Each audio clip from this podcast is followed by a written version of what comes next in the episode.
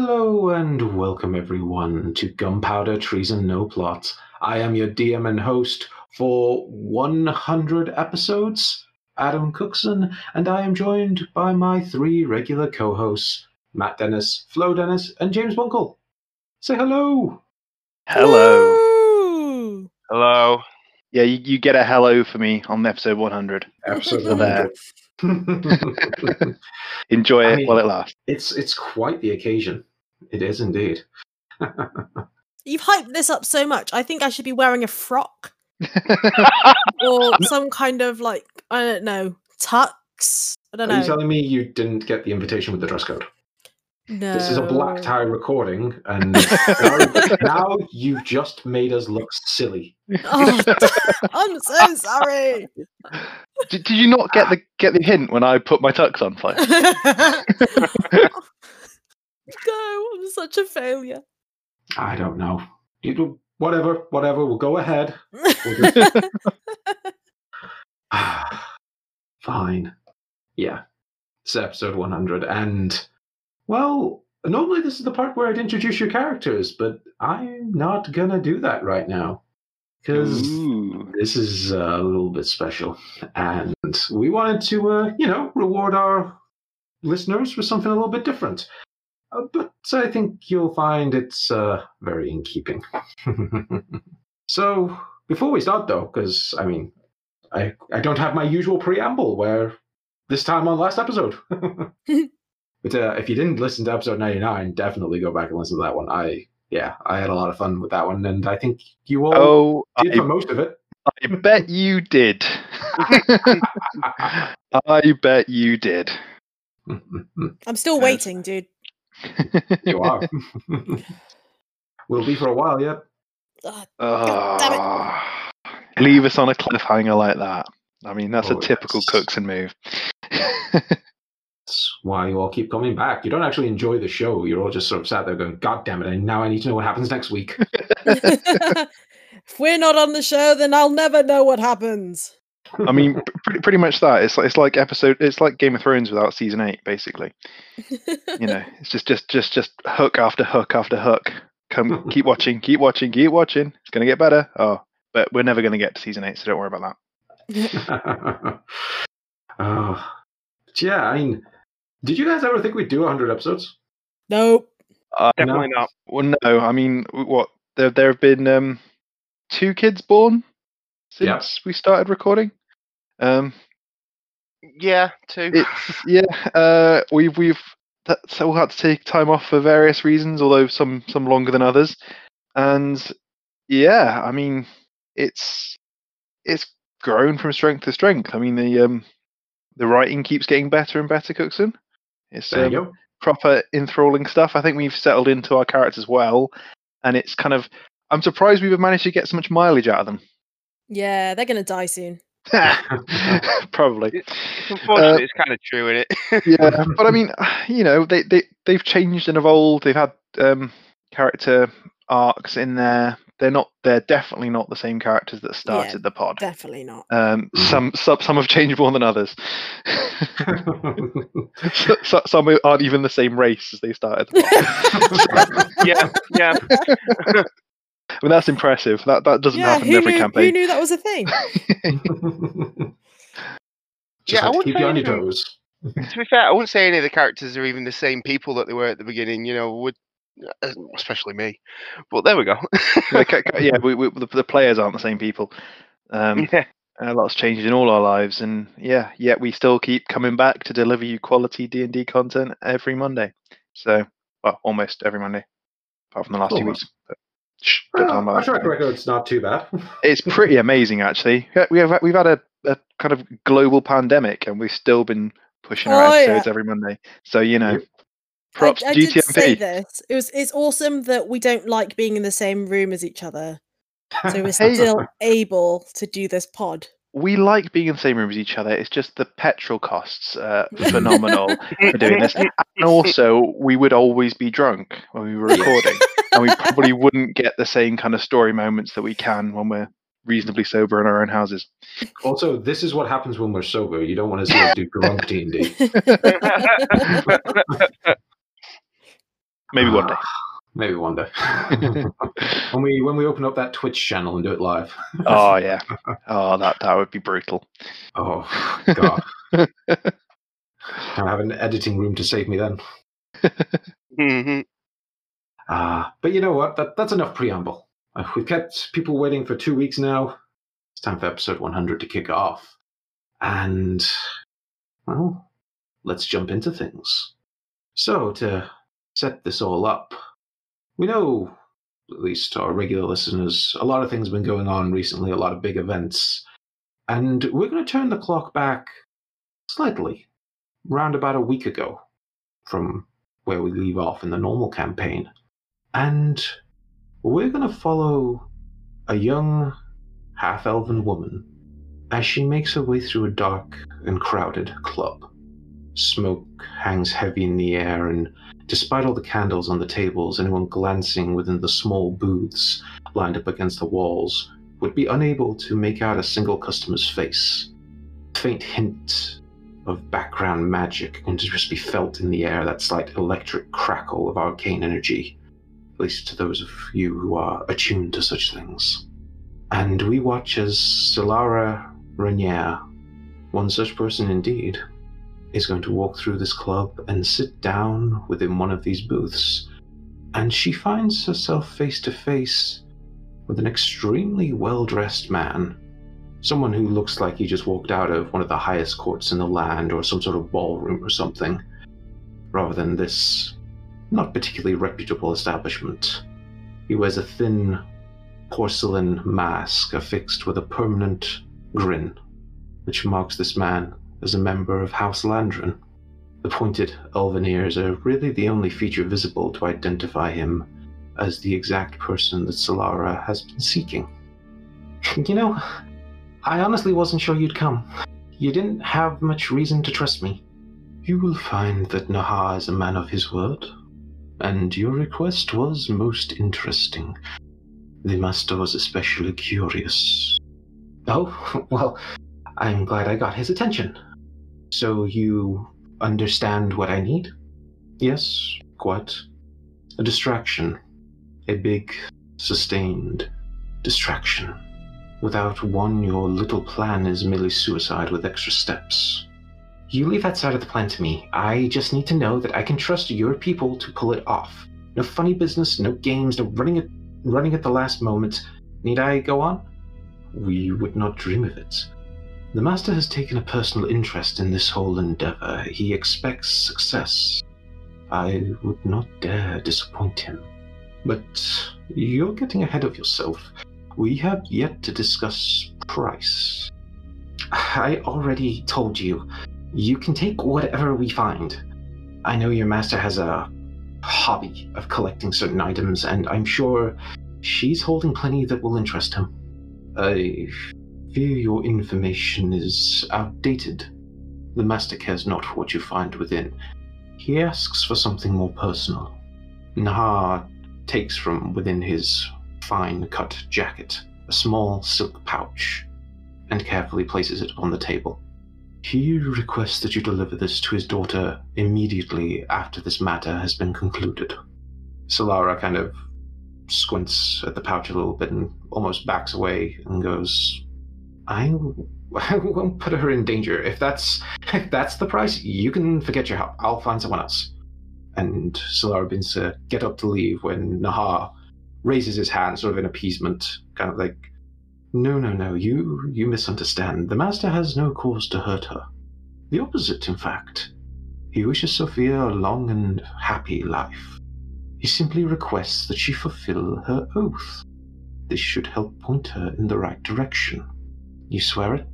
You swear it on the ancient laws of your kind?" Nahar kind of cocks his head to one side and you can see through his thin porcelain mask, his eyes kind of flare and stare intensely towards Solara. My kind? What, you think you're so clever? I know exactly what you are, oh Master of Whispers. A deal spoken is a deal bound, so swear it, or I will leave right now, and you and your master can go rot for all I care. Hmm. I swear it. This item within the pouch will do no harm to her. It is a simple object that the master believes will help. Now will you take it? It is but a small price considering the relationship my master is permanently severing. These people you wish us to target are not exactly the forgiving type. Solara hesitates for a moment, but then reaches out to grab the pouch off the table. However, as soon as her hand grips the bag, Nahar's whips across the table and just grasps on top of it. The deal is set, young half elf. You of Eladrin blood, sorcerer of the storm, hunter of the shadow. In exchange for our aid, you will bring this pouch to Sophia. You will place it within her hand, and she will be bound to its purpose hereafter. Should you defy your word, betray our accord, should my name or that of my master pass your lips, you shall pay with it, with all you hold dear. Your life shall be naught but ash upon the winds. Nahar releases Solara's hand as she falls backwards into the seat. Before she can stammer more than a few words, the servant of House Landron is already leaving. A pleasure doing business with you, young sorcerer. You shall not see me again, but your distraction will arrive as agreed. When your business here concludes, that pouch will help you find Sophia no matter where she hides. I bid you farewell. Solara sits and watches as the Master of Whispers walks away. Her hand trembles as the small silk pouch rests heavy within her grasp. And our scene ends. A little while later, we join as three rather peculiar people are slowly making their way around the side of a mountain on a small, rather treacherous path. We see a turtle, a loxodon, and a halfling en route to a liaison that has been previously agreed. And as they start to make their way around, I'll let my players introduce their characters. Mm, okay, shall I start then? Yeah. Okay. Um, so, standing at about six foot tall, you see what is a very large turtle with a huge, hulking shell covering most of his back. He's covered in scars and wounds from old battles. And if he were to talk to you, tell you his story, it might go something a little like this. My name's Atlas. I'm a turtle, an ex soldier, and a skald. My friends jokingly call me a barbarian. I was born in a small village called Shelon Bay on the coast of a tiny island called St. Nathan in Kashari. I was trained by my father to fight, but also by the village skald in the ways of the Aquanical, telling the stories of my people through song. War came to our lands, and as we were part of the Empire of the Divine Hand, they recruited all able bodied turtles in my village to fight for them. We fought well, our thick shells and shields making us great shock troops, and we bled heavily for their cause. I almost died in the last battle, besieging the enemy capital. We turtles were sent forward as a forlorn hope. I was discovered on the battlefield, the only survivor of my kind. When I returned home, I found raiders attacking our village as they tried to strike a mother and her hatchling. Something inside me broke. I charged forward with a song of death on my lips, and as I did so, spectres of my fallen comrades appeared at my sides. As I cut down the raiders, the spirits of my kin formed a protective barrier around the survivors. As the last raider fell, I found the symbol of the divine hand on their tunics. Utterly disillusioned, I decided to craft my own path, not beholden to the laws of the hand or any other country or empire, as all faceless organizations like these contain people who would do evil. Instead, I follow my own moral code and try to do good in the way I see it. I've been a member of this this mercenary guild for years now, and I find it suits me well. I'm good at the work. I have a few allies, these two with me, and I can pick and choose the quests which I feel help me best. I seek to have purpose and to help people. I'm not interested in money. That's me. Shouldn't have let you go first, should we? I was gonna say Matt goes and pulls that out of his ass like, oh, that's pretty. that's like a really epic story, and like, crap. Sorry, I've guys. written, I've written like four lines. Yeah, me too. Do you want to go first, Uncle? That's, that's my shortened story, by the way. Oh Um, my god. So uh, yeah, guess it's me next.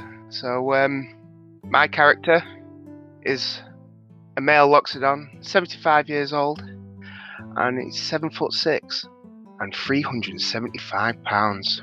But that's enough about him, because for him, it's all about the show. And the way he sees it is, you see a Loxodon sat in a dark room, a narrator's voice comes over. 75 years ago, the kingdom of Varna saw the birth of their greatest son, a Loxodon warrior and a national treasure for all time. And then he stands and walks through that black curtain to applause. but that's enough about me. Seriously, dude. That's what you're getting. I noticed that all of your characters have no ego or hero complex or anything. No, no. well, just, just yeah. simple, humble beginnings for all of them. Just I mean, about cl- just cl- cl- clearly, karma they- turn good. they, they all take after Buncle, really. You know, a very, very humble man with um, no ego at all. You know. So we have a, uh, kind of grizzled, scarred-looking turtle, a massive loxodon, which we, people not familiar at home, loxodons are elephant men, and are coming up third. Can I just thro- throw in there, by the way, I weigh more than you. Yeah. Four, 470 pounds, man. I'm a big, heavy turtle. Nice. So as the mountain trail collapses underneath the pair of you and you fall to your deaths, we're left with our third and final character. Flodo Baggins, Boggins, even. Oh, she's actually only forty pounds. So, um, being a halfling, blonde, blue-eyed, three foot one, in studded leather armor, grew up learning magic from her enchantress mother and hedge wizard father. Oh yes, this time we have good parents.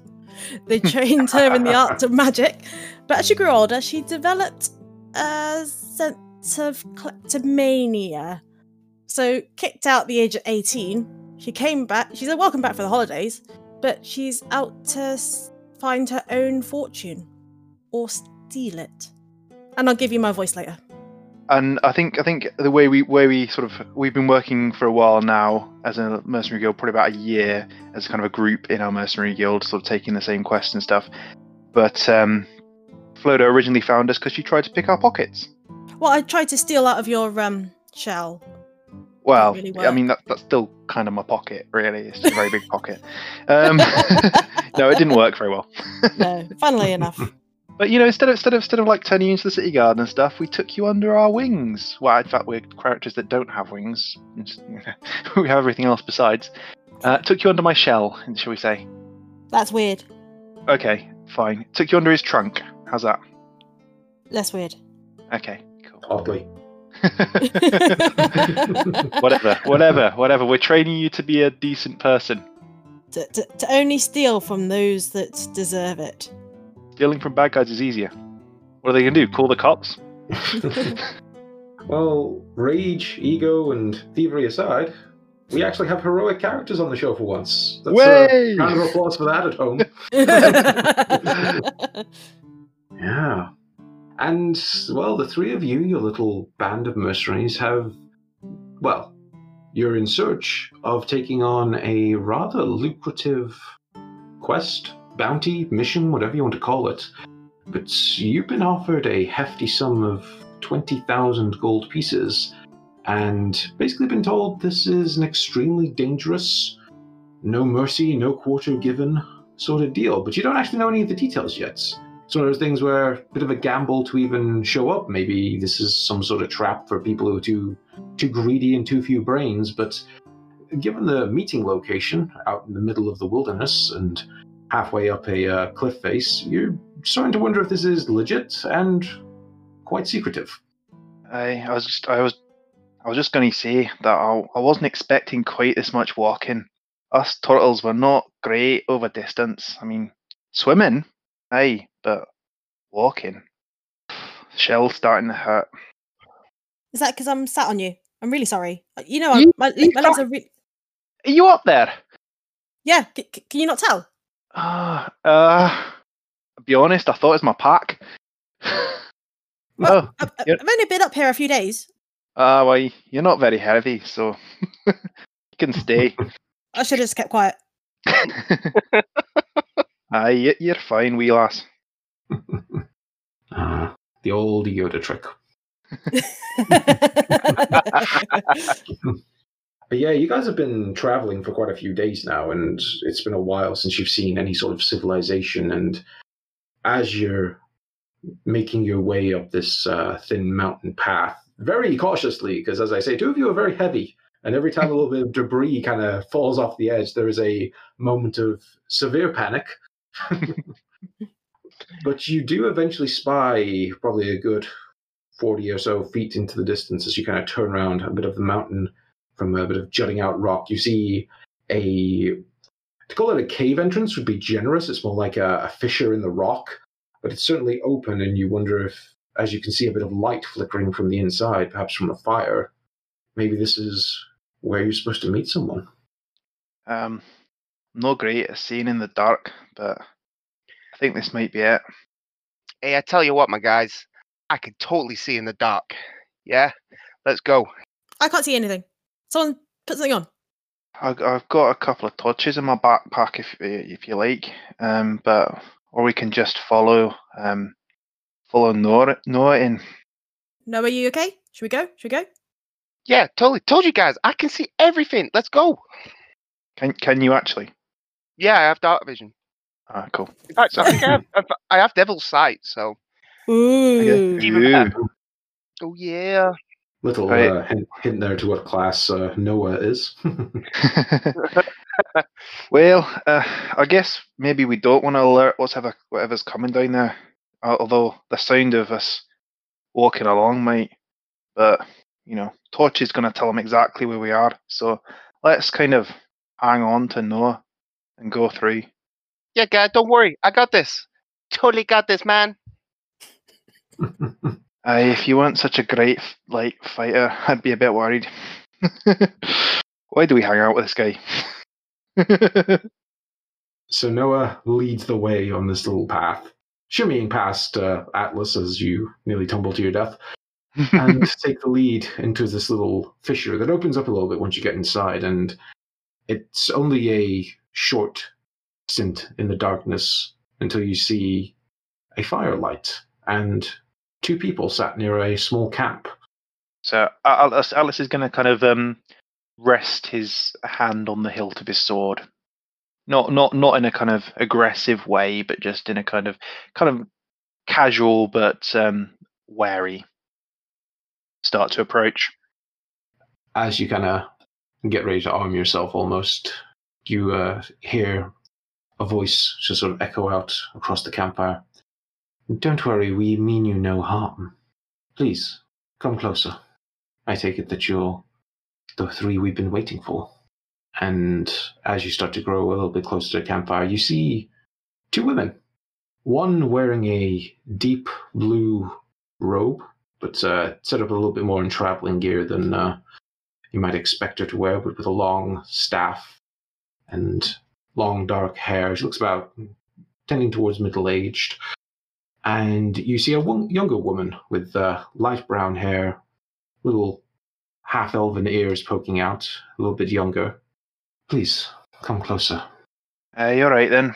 I- I'm I'm Atlas. Um, this is my colleague Noah, and this is uh, Flodo. And um, yeah, we're gonna uh, gonna come and take a seat if that's all right with you. Oh, don't sit on me! Don't sit on me! Let me, come, let me Oh, climb off! oh, all right, all right. Sorry, sorry. Right, I jump off. your back. there you go, wee lass. Down you go. Thank you. Uh, all right, big fella, come on, grab a seat.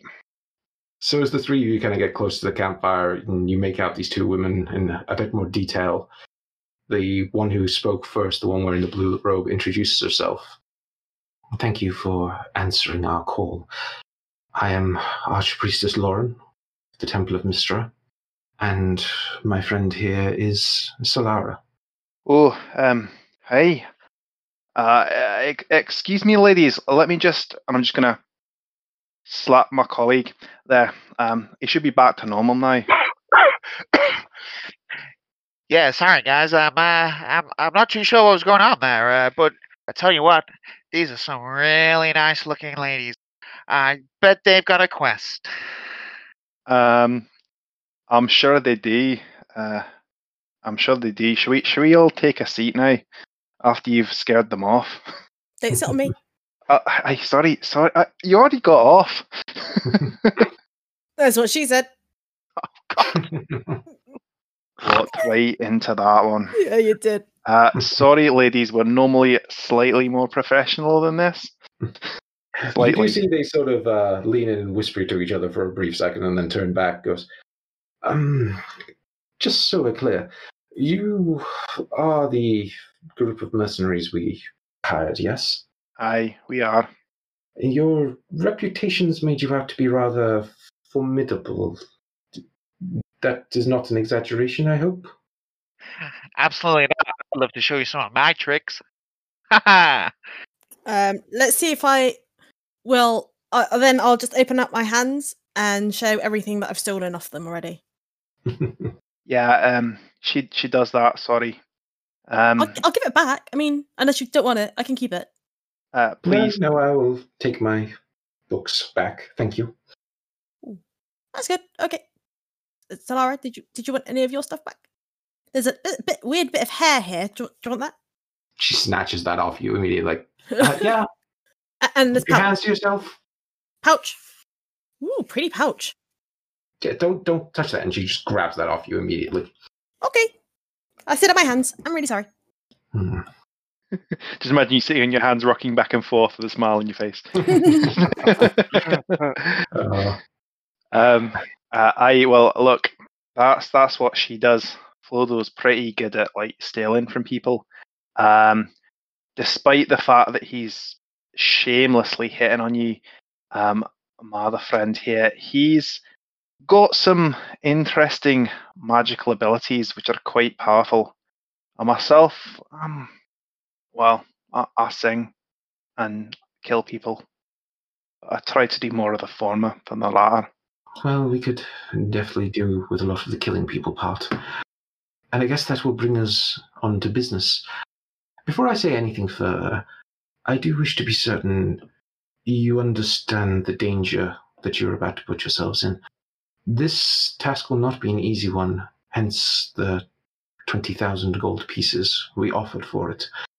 If you are as skilled as you claim to be, then I suppose this will hold no fear for you. But our task today is to hunt down and kill one of the most dangerous people in the world. Does that sound like something that you will be capable of? Or should you leave and we'll find others? I heard Samuel Crane was dead. Is that not true? Is that not true? Someone, anyone? Yes, the Prime Arbiter of Varadin is deceased. I see news travels quickly, but he is not who I speak of. Well, look, I've I'm not so worried about the money, but I've got a moral code. This person we need to uh, dispatch. Look, are they a good person? Like deep down, are they trying to help people, or no? Lauren kind of ponders that question for a moment, and then Solara just jumps straight and goes, She is a monster. She, as far as I've been able to learn, she is one of the most terrible people that exist. There is nothing close to human left in her. The one time I met her personally, that was enough for me to know. If you agree to this, I can tell you without a word of a lie that the world will be a better place if we succeed. Vastly better. Okay, um, I'm going to take an insight check on her. Go for it. Sorry, uh, thirteen. 13. Mhm. She seems like she's being pretty straight up with you. There, there is a hard kind of almost. She's almost disgusted to talk about this person. Like there's something that she just is fundamentally opposed to. Right. Well, That sounds right up my street. I mean, is it? Have you got anything else? I mean, you said it's a woman. I'm not too sure, but I guess I, I can kill a woman. I can kill a woman, right? Atlas? Uh, he probably kill most people. I tell you what, my ladies, some fine looking honeys like you, and I'll show you why they call me the national treasure. no one calls him that. I'm really sorry. Uh, it's um, yeah, he's he's very proud of his trunk.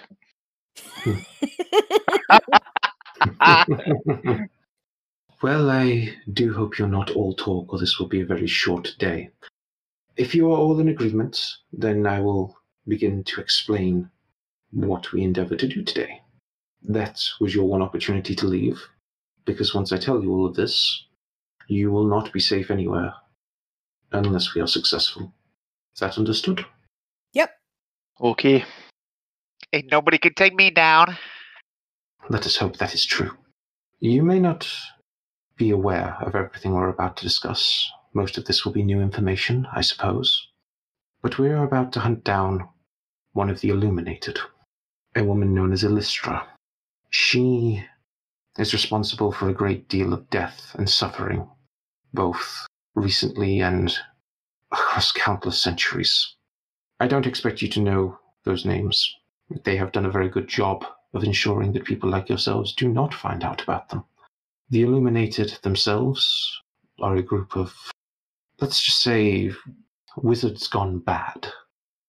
That's a simple way to summarize it.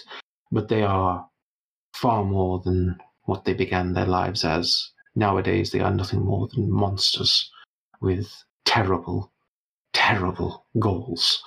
And I would be lying to you if I understood everything that they were up to. I don't. Frankly, the fact that we have this opportunity today has come at great sacrifice and great luck. This particular illuminated Illustra, we we had her nearby in Varadin not too long ago, but she escaped. She left and do her dark little bidding in other places, and neither of us could rest on our conscience knowing that she was out there. So we made it part of our mission to take her out. Her residence is not far from here. We will make our way through this tunnel, and once we get out to the other side, well, we will get our chance to take her out. It will be extremely difficult. She is old and cunning, exceptionally knowledgeable. She is within her seat of power, but there is no way that we could draw her out of it, none that I can think of. We will simply have to take her head on, or as head on as we like, I suppose, and attempt to destroy her. If we fail, there will be no running away.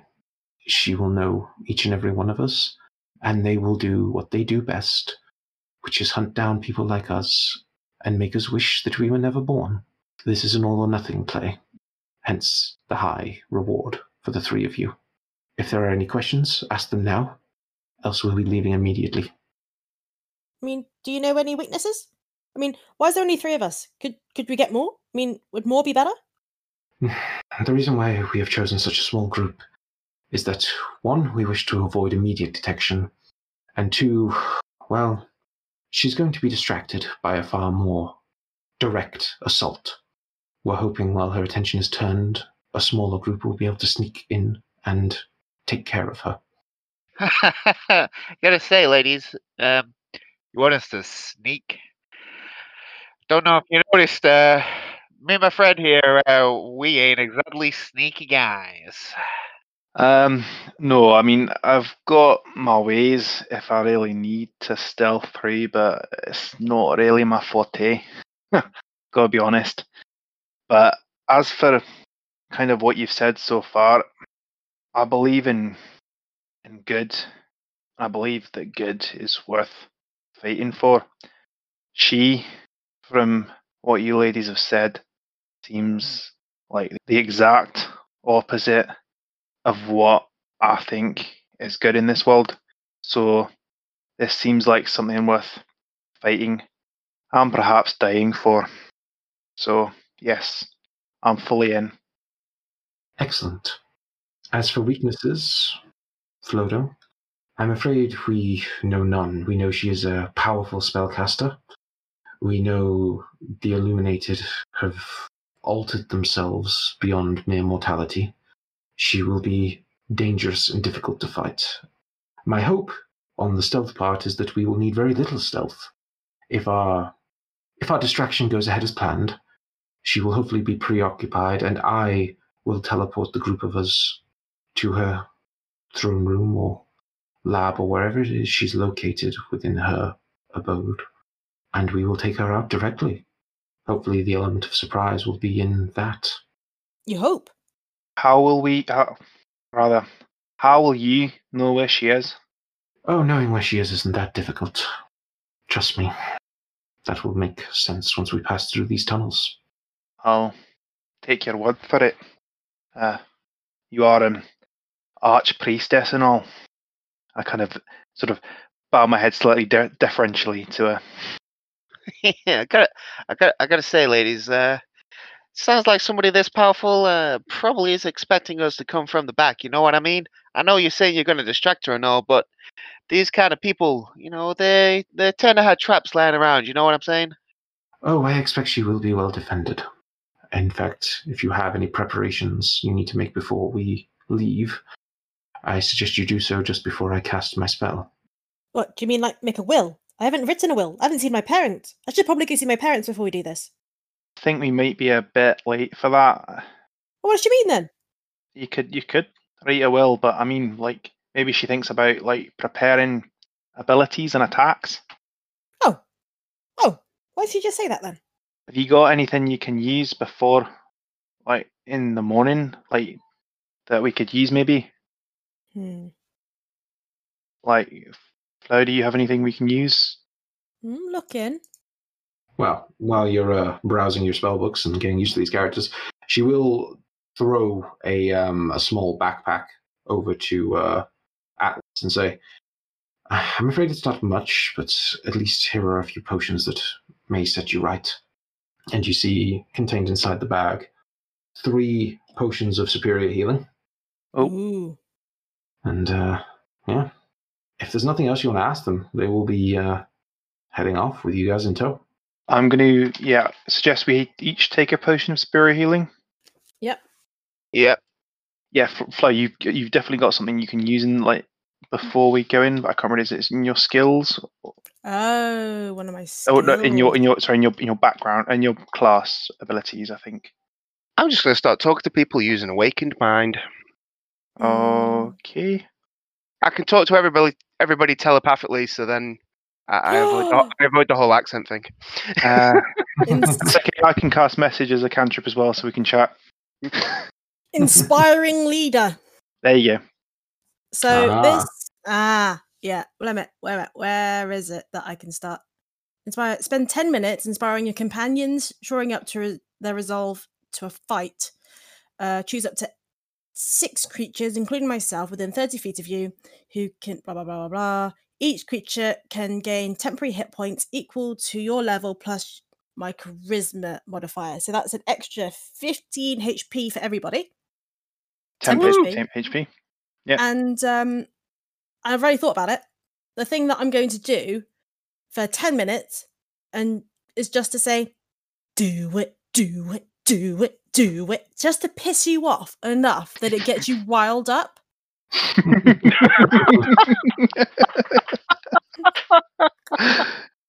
So imagine me saying, yeah, yeah, Atlas just flips the fucking stools over and just starts stomping around.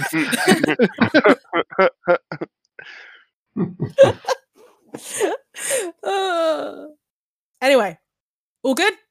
Yeah. Can you do No. it? Do you need me to do this one more time? No. No. Please don't. I can only rage so many times in a day. That doesn't count as one. No. Roleplay rage. Yep. Uh, okay, so you get your uh, inspiring leader to uh, make you all feel, you know, just a little bit tougher. They'll be geared up for this fight. Yeah.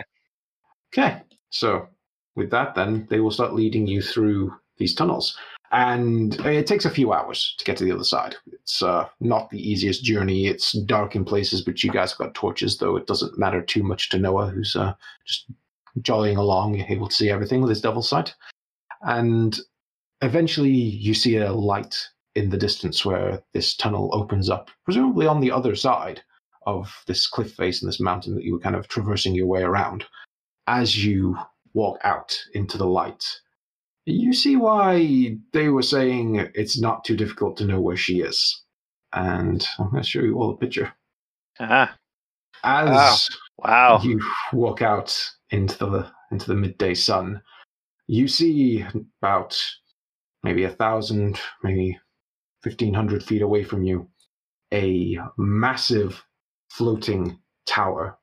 Which, when you look at the bottom, it looks like maybe this tower used to be larger and has been snapped off.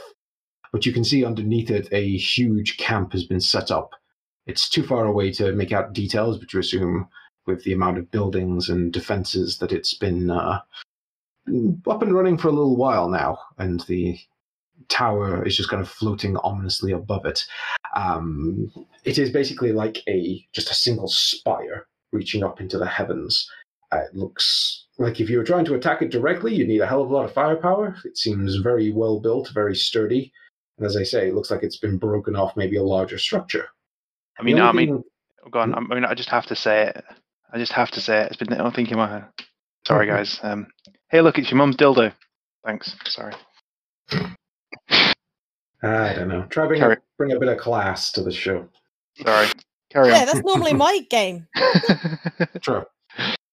Could be Uh, worse. So yeah, there's things floating there. The only thing that's different between the picture I'm showing you and what it actually looks like is that there are rings of these purple crystals floating around it, all of which seem to be just glowing with some sort of uh, inner magical light, and they're sort of spinning round, almost like orbiting. And yeah, this looks like a hell of a place to try assault. right. That's where we're going. Yes. One assumes, if the building is much like I remember it, that she'll be on the top floor. You've been up there? Years ago, yes. It used to make up part of a uh, noble's building back in Barradin. Really?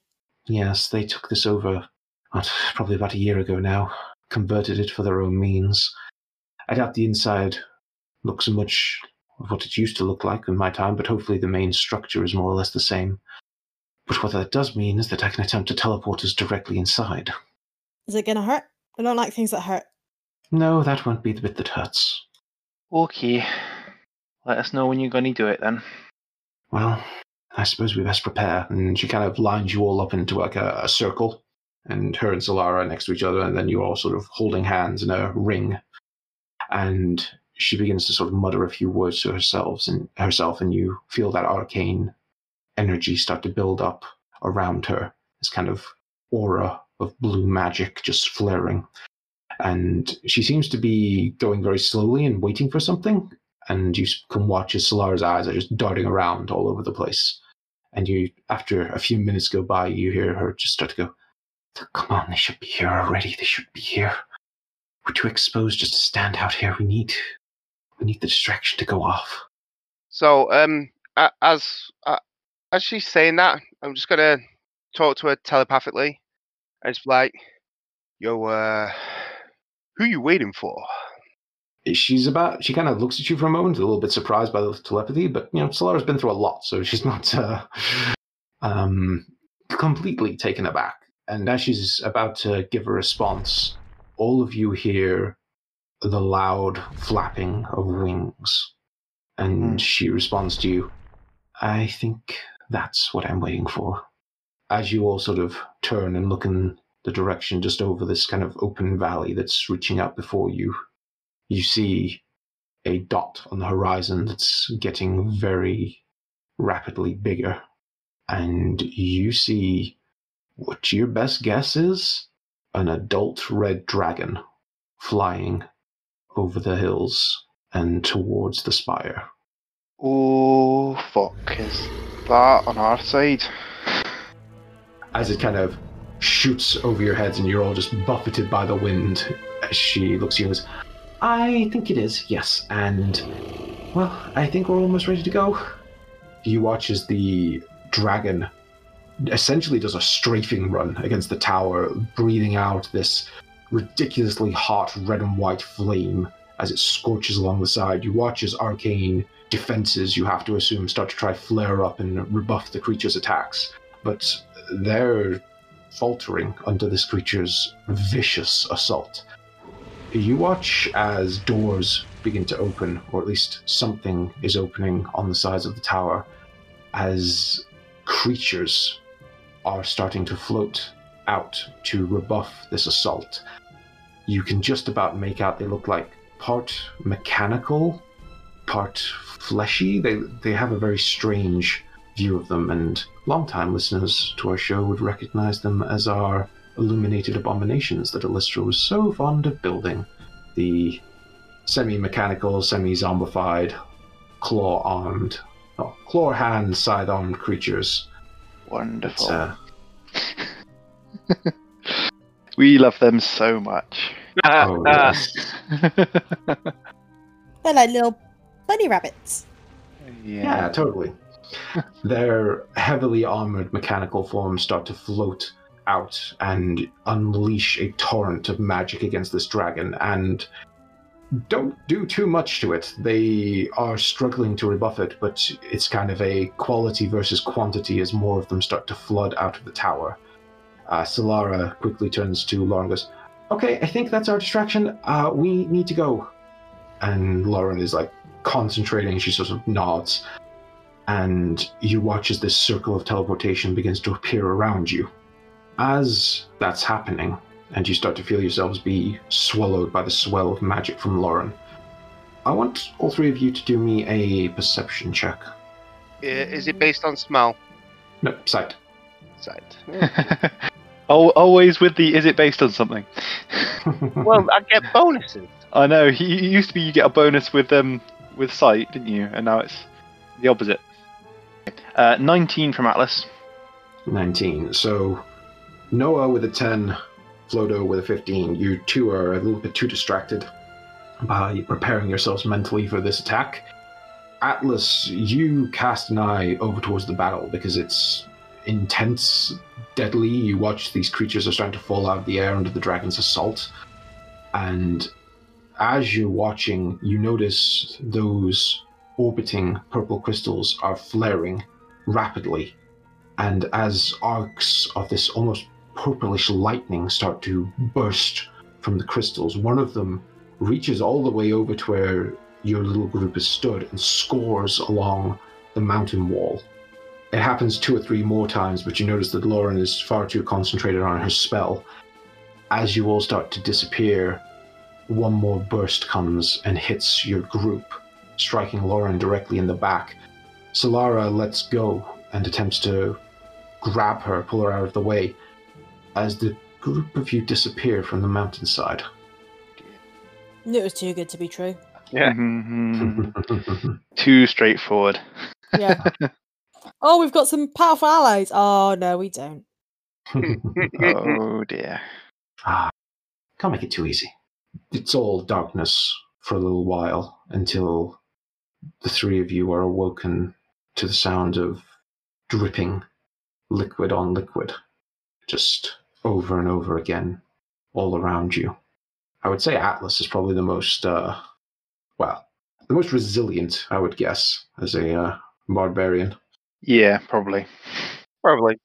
Yeah, so you start to come to first, and as you open your eyes, you realize you're in complete pitch darkness.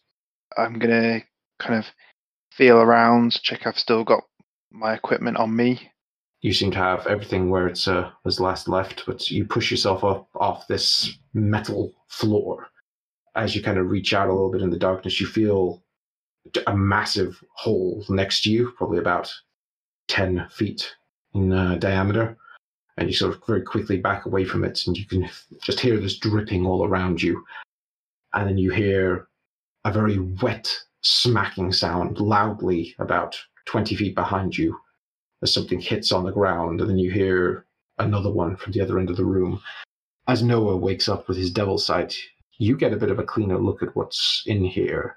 You appear to be in a large, completely metal room with some open grates on the ceiling, a large grate on the wall, and a large double set of metal doors that seem to have no handles, no key, just sealed shut. And in the center of the room, there's a hole that you assume, from a quick glance down, might drop all the way out of this tower. It looks a very long way down, and you can't see a bottom, so who knows? Okay. And you watch as another one of these. It kind of looks like a bundle of flesh just drops from one of the drainage grates above you and just slaps this sickening kind of squelching sound nearby. I'm going to um I'm going to cast um message, and I'm going to cast going to speak to um to Noah, and say, "Are you awake? Did we make it?" I don't want to alert anything that's around us. So uh, the the the narrator in Noah's head uh, says, "Yeah, um, I'm fine. Um, not too sure uh, about the uh, the witch though. Didn't look good. Hey, no, it didn't.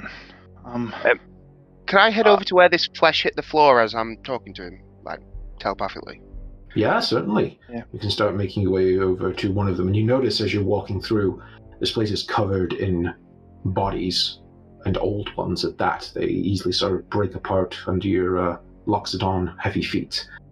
You kind of look like you're in some sort of refuse dump where things are being dropped and drained. There's this black, viscous liquid just dripping from these drains above you. Say you see a large grate nut on the other side of the room where more of this liquid is just pouring out from, and there's sealed doors that don't seem to have an entrance or exit, or any sort of way to open them. not not the trash compactor, hopefully. Um, uh, so I'm I'm also going to cast message again now to um see if I can get hold of Flodo, see if she made it in with us, and if she's awake. Yeah, so Flodo, I think, is a halfling. You also don't have dark vision, so you, as you hear Atlas's voice kind of echoing in your head a little bit, you also open your eyes to just pitch darkness. Hello? You're right, wee lass? Uh, did you make it? I don't know where it is. I Uh, can't see anything. And something's moving. hang on. I'm going to message. Um, do this a lot. Um, I'm going to message. Um, fuck, Noah. Bunkle. Um, Noah. I'm going to message Noah again and be like, "Is it safe to to light a torch? Is there anything like imminently around us?" So, Noah, you are going to go investigate the pile of flesh that dropped from the Yes. ceiling. Do me a perception check. Twenty-one. Nice. 21. Noah, you, as you get closer to this thing, and the only one who can see in this room, you watch in horror as this thin strip of flesh that looks vaguely humanoid begins to animate and stands up under some sort of ne- necromantic compulsion. And we're going to roll initiative Yeah. Ah, balls. Bugger. as a number of them start to stand up within the room. And if you guys scroll to the bottom of Roll20, you should see a map. Oh joy. Initiative ah. it is. Okay, what does my token look like? Cool beans. Yeah, it's the first time you guys seen your tokens. It is. Nice. Oh, Oh, there I am. Oh, Why did I cool. natural Why did I- twenty on yeah, your why I initiative. crit that? Can That's not light, a good thing to crit. light a torch and drop it, and then hide. Mage hand. Noah, Tickle, tickle. five. Uh, Aye. so, you're um, looking at this thing. I also am so far up my own arse. It's untrue. it's still pitch black. You're that far up your ass. Uh, so um, this is important. My uh, husks, as they're called, got a initiative of five, and so did Noah, and we have the same dex bonus. So just roll me a uh, a d20, and we'll see who goes first. Straight up d20. I got a nine. Straight up D20. A 10! Ooh. Jesus Christ. you, you are more lucky than you realize. Thank God. ah, not not not um the Whispering Man this time, eh? Hey. Hmm. Uh, um, well, Noah doesn't, know. oh fuck's sake. no, it doesn't. No. Uh, no. Tell you what, Noah does know. Noah knows some cantrips. Noah knows some cantrips. So much so that it's his. He replaced his surname with it. It's true. It is. Noah cantrip. No, I can't Uh, know. all, all the puns. All the Ah. puns. But it was that I'll on do you Mike first. Glitterous. I'm telling Sorry? you, it was that or Mike Glitterous. You know what I mean? uh, it, yeah, that was the two options I came that, down that, to. that, that was the tone, was it? You see, Yeah. it's Which way I was going. I, I, I, I, try, I tried to be kind of subtle with Atlas. I was like, you know, because Atlas carries the world on his shoulders and Atlas carries his world on his back, but you know, Hmm. No. too subtle. Lame. Oh well. Ah. but anyway, at uh, initiative 25, Flodo Boggins. you are up first, And you can't see shit. I can't and you see can't shit. see shit. So Noah goes and has a look. Does he say that it's okay to light anything? I mean, it's up to you. It is pitch black on your turn, and you hear things moving around you. Yeah, gonna probably light a light and see what happens. Okay, so you're lighting, taking your action to light a torch, so you've got dim light around you. Yes. So I think the torch is 20 foot of dim light, if I remember correctly. Probably. It's been a while since we, don't, we rarely use torches in the other one. We just kind of f- fumble around in the dark mostly. Yeah. Follow Rogar. Okay. Um. Uh, So- yeah, torch burns for one hour, bright light within 20 feet, and dim light for an additional 20 feet. okay, Okay. so you can see most of the room then, but half of it in dim light. Okay, so I can see there are. F- I'm. I can see. Well, four of them are around me. Mm-hmm. You can also see in dim light as if it was regular Yeah. light as one of your abilities as well, so you should be able to see all of them. Um. I don't like the fact that I'm so bugger. Um. I'm going to run. Keeping the tradition of GTMP alive. I said, Go on, Rogan. Um, I'm a very little thing compared to the guys with the high AC. Um, I'm. Ooh, okay. What's surrounding me? Is it literally just a flat surface? Actually, there's a hole there, isn't there? Uh, yes, directly behind you is a pit down to who knows what. Um, is there any spires? Well, not like columns or anything. Uh, no, this is basically a big metal box of uh, discarded remnants that are dropping into the room. Well, that's a bit shit, isn't it? I'm gonna attempt to hide behind Noah then. I don't think that's to do a great deal for you. Better than You can hide from one of them. oh, go on. Go behind Nora. Let's Uh, say if you want to roll your stuff, you could hide from literally one of them. Yeah, I'm gonna do that because then I have sneak. you can behind me. No, Noah. Oh, Hello. wait a minute. No. Who's who? Uh, I'm, I'm the turtle. He's the Oh, elephant. okay. Sorry, I wasn't alright. too sure then. Oh wow. Me. No, I'm, I'm I'm going to go behind Atlas then. My bad. You are behind Atlas. Yeah, That's what I'm that's saying. she, she I thought it was. to. Yeah, I thought Hmm. it was Noah, but it's Oh, not. okay. Thanks for that, because now I can see you with your torch, so I appreciate it. so stealth, did you say? Yeah, you can roll a stealth. Only literally you're going to hide from one of them. A natural one. Still a 14. Still a 14. Still a fourteen. yeah. Oh, I can re-roll a one. You can actually re roll. And yeah, because you're a dwarf. It's an ability Uh, check. sorry. No, an a halfling. Yes, you can Halfling, re-roll that yeah, one. Hey, we're not bad. Right. Get to use so one of your just abilities roll a straight away. d20, yeah.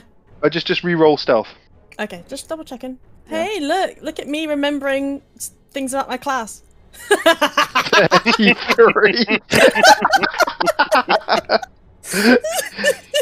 you, you, you, you, you kind of went behind me and then you remembered you left the torch hand stuck out the side, so you just pulled it back in again. and suddenly you're invisible. Yes, Go I on. mean, your completely illuminated body would have been exceptionally well hidden if you were not carrying a source of light. You think you've done a great job. I mean, you phys- one of them physically can't see you because I'm so big. Yeah. So You can see a glowing light behind you, though, and he's a little confused. hey, he doesn't have to be smart. Atlas, as Yeah. you have this tiny creature badly hiding behind you, but looking very good at it. she has at least brought a light source into your area, and you can now see these weird, shambling. They literally look like the leftover flayed skin moving on its own. Like the body has gone, the muscle, the bone. The only thing powering these things are some twisted necromantic magic that's just left over in their forms. And they are all shambling towards your group. What do you do? sounds appealing. Do any of them look any bigger or harder to kill than any of the other ones? Uh, no, these all look very similar. They're all like barely stitched together. You, you don't know how these things could even attack you, but they certainly look like they're going to give it a try. Okay. So uh, let's go for it. Let's go for a rage. Because I haven't raged before, I haven't played Barbarian before, so let's give it a go. So I'm gonna rage. Okay, and I'm going to move up. what? Well, what else do you want me to do? I'm only joking. It's fine. Has to be. A, I mean, I could I could use a melee as a, as a ranged attack. I could lob a hand axe at one of them. You could move uh, there, and you're still in. I'll break it to you. You're not in stealth. If that wasn't very, very clear from the fact that you're literally a light. I mean, ne- next next turn you can drop the torch, and then Okay, I will. and then and then then you can attack. In just to set the scene, in a room with no walls or anywhere to hide, you are stood in the open with a lit torch, and they can see in the dark. yeah, they didn't. They didn't need the torch, did they? No. Bastards. Um, let's have a quick look. I'm just going to um check something. Sorry, first time using characters and all that. Uh, so no, I can still bardic inspiration when I'm raging, um, because that's not a spell. Yeah, it's an ability. If I remember. So that's so that's so that's fine. Uh, so, uh, so I've already I've already bonus action on this turn, but for just for future turns, I was thinking, do I want to? No, that's fine. I'll bonus action next turn with it and, and give some bardic, bardic inspirations. So I'm just going to start wailing on the first dude.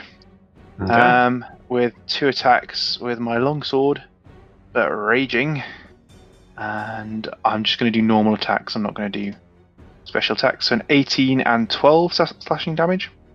An 18 definitely hits. This thing has barely any defenses, and your sword sinks straight through half its body, literally cleaving it off, and it just slumps to the ground, but parts of it are still moving and coming towards you. It is heavily hurt. I'm going to follow it up with a second attack then. Uh, a 29, which is a critical. Uh, do 15 slashing damage and an additional 10 damage on top of that. Natural 20. There's too many Yeah. natural 20s already. I don't like these characters. That's that's well, you see, that's the thing. We've we've got them all the way against the um the the initial things we have to fight. So when we actually have to fight something hard, it's gonna kill us. we'll be ones. Yeah, well, that natural 20 as you spin your longsword back around and just impale this thing, and whatever was tethering it to some sort of motion, sick form of life is snuffed out as it drops to the ground. Is that your turn, Atlas? No, actually, uh, I'm going to use the use a bit more of my movement to get straight into combat with this one here to kind of protect Flodo on that side. I. I'm sorry to tell you that that is just a corpse on the floor. Oh, is it? But So they the, look quite similar uh, because they are the flayed bodies that uh, these things came off of. Uh, in which case, in which case, I used the rest of my movements. I used 5, 10, 15, 20, 25, 30, 35 to get into combat with that one there. How do you still have 35 movement? Uh, no, no, no, no, I counted from from from there. Oh, I see. I I have, see. I have 40 feet movement, plus I get an extra 10 feet movement if I attack something as well. So Ah, okay. in a turn from my Bard College thing. So I get quite a lot of Ah. movement. Uh, but even then, yeah, I, d- I didn't have 35 extra, but I was counting from the I point on the, that I'd already moved. Cool. You're Cool. a speedy tortle. I am a weirdly a very Somehow. quick tortle. yeah, we're, we're, we're, we're, we're playing with, with preconceptions here. Yeah. So, Noah, you watch as uh, Atlas dispatches one of these things easily, and you have one coming up on you pretty uh, quickly here. What are you going to do? Um, so I'm guessing nobody can see except me. Or can you? Uh, or can you guys see now? We can see. Uh, we can see. torch in torch. Yeah. Yeah. Flodo has a torch in hand, so there's a bit of light in the room now. Um, tell you what, it might. Uh, I suppose this might help. I don't know. I don't know how much it'll light up. Just for So- a bit of um, orientation here, by the way, on the west side of the room is the big door. On the east side of the room is the massive grate, and then you see these grates on the floor are actually representing the ones from the ceiling. All right. Okay. Um. So what I'm gonna do is I'm gonna step. Well, I'm gonna move backwards towards the hull, and I'm going to cast create bonfire. Interesting. um, which is a cantrip, and I'm going to cast it on the one that just popped up in front of my face. So, yeah, So it's uh, a dex save, I believe. it is. Yes, What's your uh, spell DC? spell DC? Uh, if I remember correctly, is 15. Let me double check it. No, save DC 17. 17. Yes. It's ridiculous. Not sure I like that. well, means we're going to die sooner Yeah. than we were going to die. Uh, Well, with a 14, he does not get out of the way as your little bonfire erupts on the ground. Now, remind me, does that stay there?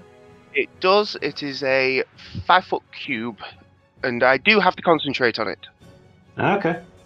uh, but just to kind of illuminate some of the room so hope you guys can see as well. Cool. Oh. Cheers, bro. We'll put a little fire down on the ground then. Okay, so he takes the full eight points of fire damage. He is still alive, but certainly hurting.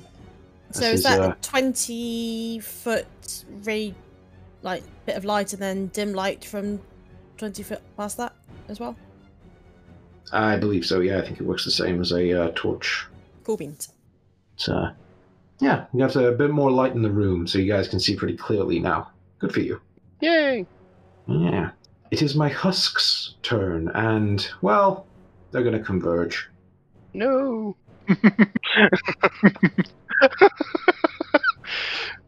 no.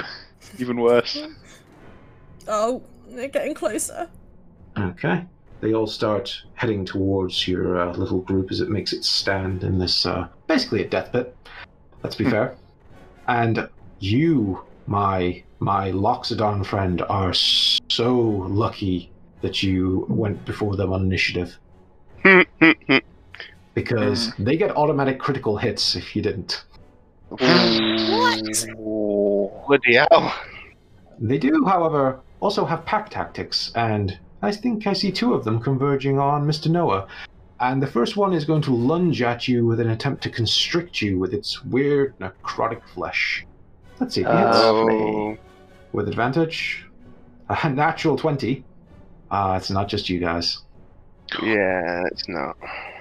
Oh, it's a high damage, well, high scoring game. I don't like this. Ooh. And you see what I rolled on that extra damage there, so that's um, 13 points of damage on my poor Loxodon friend. That's a lot of your temp health gone. Yes, yeah. And uh, if you'd be so kind, do me a constitution saving throw. Wait, wait, wait. No. So that is now. wait, wait, wait. No. I don't think I will. Save 21. 21. You feel okay as you watch this thing attempt to just constrict around you, and you see its weird little dangly bits of flesh start trying to work its way into your skin. The second one, also with advantage, he's also going to try constrict you. With advantage, uh, 11, I don't think hits you. Nope. That's fine. The only other one that can attack is on Atlas up here. He unfortunately does not get pack tactics, so but he is going to attempt to constrict you as well. 22. Oh, aye, that's That's four points, and do me a con save, please. uh, 14. 14. Ah, you're, you're also fine. These things aren't that tough, but they're, they're a little dangerous, you know? Keeping it, uh, keeping you busy. hmm Um, okay, so that's their turn. At the end of the round, a few more of them Oh, for So- fuck's sake. start to drop into the room. Guys, we need to get out of here. Not from that way then. Which way are they coming in from? The grates in the ceiling, or So Yeah. Two of them, two more of them have come through the big grate on the west side, and one of them has dropped down from the ceiling near the bonfire. the door? Yep, I'm thinking the door. That's the end of round one. Round two. Oh, Flodo. You are looking a little surrounded here, but you're not in that much danger yet. N- no, n- not yet. Right. Okay. Gonna move up. Don't Have you know. drop the torch as a Yes, I have. Is that a free action? Yeah, free action to drop it. Okay. Run up to this slimy fucker. Um, that's. If I was feeling especially cruel, I'd say it drops in some of the liquid and goes out, but you know, I'll be nice.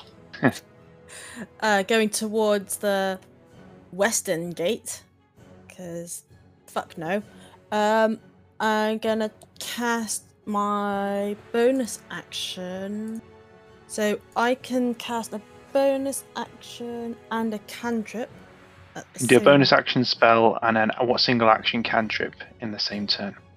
Ar- right Cookson? Uh, what's allowing you to do that? What's the ability? Isn't I, I was I was doing the research on that and that seemed to be the understanding.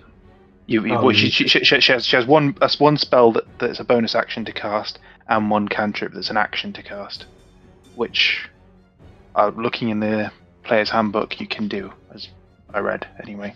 Oh, uh, are you just doing the general thing where you you can cast a spell and then cast a cantrip with an action uh, with a, a casting time of one action in the same turn? Yes, yes if it's a bonus action spell. Yeah. because you're not you're not double double actioning at all, and they, you can't do the other way around where it's an action spell and a bonus action cantrip. It has to be the other way around, as I Yes, understand uh, it. You can do a bonus action spell and a regular action cantrip on your turn. That's yeah, and cool there's the- beans You can also still cast a reaction after that if you got attacks as well. You can, and we do. You do actually have a reaction that you can use. i do Yeah, you sneaky fucker so i'm gonna cast shadow blade as my bonus action so i get um weave threads of shadow to create a sword of solidified gloom in my hand awesome Mm. um and as my action gonna cast a cantrip i'm gonna What's go that? with That's a concentration spell as well. It is. Hmm. booming blade Hmm. As part of the action used to cast this spell, you must make a melee attack with a weapon against one creature within the spell's reach, otherwise the spell fails.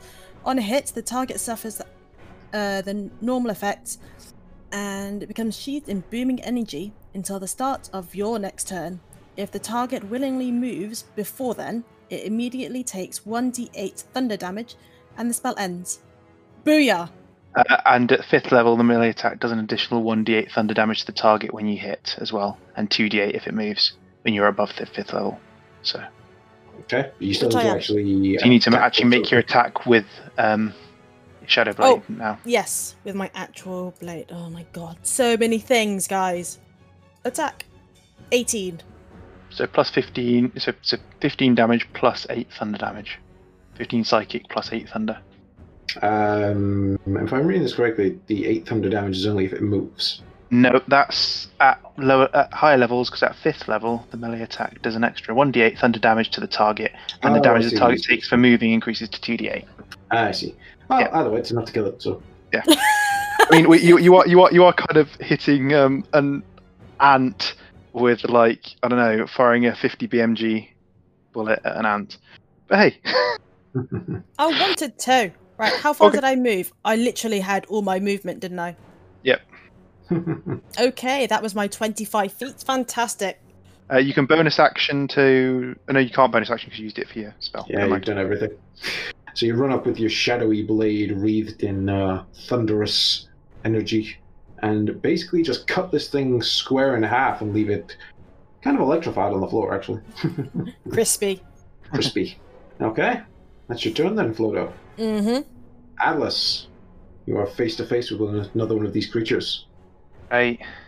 So, um, so I'm gonna stare at it from above my shield, and still raging, I'm gonna slice at it with my longsword. Uh, an eleven. Oh, that's not good. Ooh, 11 actually misses. So as this thing is weird, bodiless flesh is still trying to wrap itself around you, you struggle to kind of fight it off and still attack, and yeah, swing and a miss. Hmm. Not good. All right, I'll follow it up with a 16, and that does 10 slashing damage. Okay, it's enough to hurt this thing badly, but uh, though you watch one of, its, one of its arms kind of get severed off, it still stood standing. Okay, uh, and with a bonus action, I'm going to, because Noah looks in the worst shape, I'm going to chuck him a um, bardic inspiration. Hmm. Give you a green dot. Yes, um, and sort of to, to, to, to imagine how I'm doing that, as after I've taken those two uh, swings at this fleshy creature, you can hear I'm beating out sort of the bass line of one of my songs on the back of my shield with my sword. Hmm. To kind of um, in, inspire him into thinking of sort of good times drinking around the fire, etc. Alright, well, he feels a little bit more inspired from that, and good timing, because that means it's Noah's turn. What are you doing, Noah? Yeah, I was just saying I'm kind of stuck here, aren't I? You they- do have two of these weird flesh monsters right next to you. Yeah, so um, I'm not liking that. So, um, in true Warlock style, uh, I'm going to cast Eldritch Blast. Say the line. I cast Eldritch Blast. yeah. Well, because I'm who I am, it's going to look a little bit different. So what you actually see is like a shield of light form on on Noah's arm, and as he casts the Eldritch Blast, he throws the shield at the guys in front of him. Du- Uh, and let's hope I've written this correctly. so, Ooh. 14 damage, presumably against the one directly in front of you. Yes. And then it shoots again because you're 10th level. Yes, it does. So roll another attack for the second one. Ooh. Number nine. Okay, well, the first throw of your uh, shield of light goes straight through this creature, ricochets off the back wall, and then smashes the other one in where its spine would have been if it had been a normal creature, perhaps a deadly blow. But this second husk is still clinging onto life. Balls. One down. One down. They look really cool. Yeah. Looks cool. yeah. Shield pinging off one and hitting the other in the face, but yeah. But yeah, that'll that'll have to. Well, uh, yeah, I can't move, so I'll have to end my turn. Okay. It is our Husk's turn, and they're going to do some movement. Two of them are going to attempt to surround Atlas. Uh, two will go a bit closer into the room. And my last one will go up right next to it where its buddy just died. And now we have the fun of pack tactics. Mhm. The first one is going to go against our Loxodon friend Noah, and again with advantage, going to attempt to constrict you. 16? Misses. Ah, yeah. Damn elephant creature. Is that speciesist? That's uh, a little bit. And second one, 17. Meets it, beats it. And it does. That's 8 points of damage. And make me a con save. First against the constrict, and then again against your uh, concentration on the bonfire. Uh, a 25 Yeah, it's fine. and a 22. Okay, you are perfectly good as this thing attempts to wrap around you and cause you a little bit more damage. Which uh, should take you out of your 10 HP now. It does. Just. and then we go over to Atlas, who is in a bit of a worse shape in terms of uh, things around him. The one that's already injured will attempt to continue its constrict with an 18. Uh, Don't think that's good enough. Nope. Second one is also going to try constrict. Uh, six, it's a miss.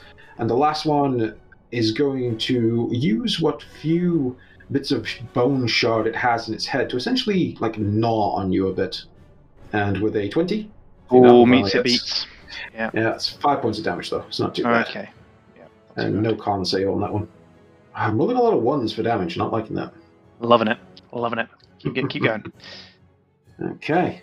And at the end of the round, two more husks come into the room, and another one drops from the ceiling. Mm, Bugger. we need to get out of here. And Flodo, as I think you have the best sight on it at the moment, with what's left of the dim light just reaching the door, you watch as that large metal door, the two sort of sheets of metal start to open. You hear kind of the grinding of gears somewhere in the background, and it just begins to open a little bit. But then you hear a crunching sound, and it stops. And you, you, and I would say probably Noah as well, just make out a voice on the other side go, Oh, shit. That wasn't supposed to happen. And that's the end of the round. Do I recognize that voice? Uh, no, you don't. Fuck. Um, should we ask for a little help? Uh, how far open is it? Is it not? It's not big enough to squeeze through. I'm guessing. You could put, like, your arm through. Is that sort of just a big enough gap? Okay. Flodo, it's your turn. What are you doing? Right, okay. I forgot to move one of my husks up, so I'm just moving it up now as well. In case you wonder why there's an extra one now going for uh, Noah. Right. Sneak attack. Do you need advantage on the hit? You don't need it. It says this. You don't need advantage on the attack roll if another enemy of the target is within five feet of it. Yeah. That enemy isn't. Yes. So I just need to. I need to be hitting something that has one of my allies next to it. Yes. Mhm. So sorry, Atlas. You're too far away.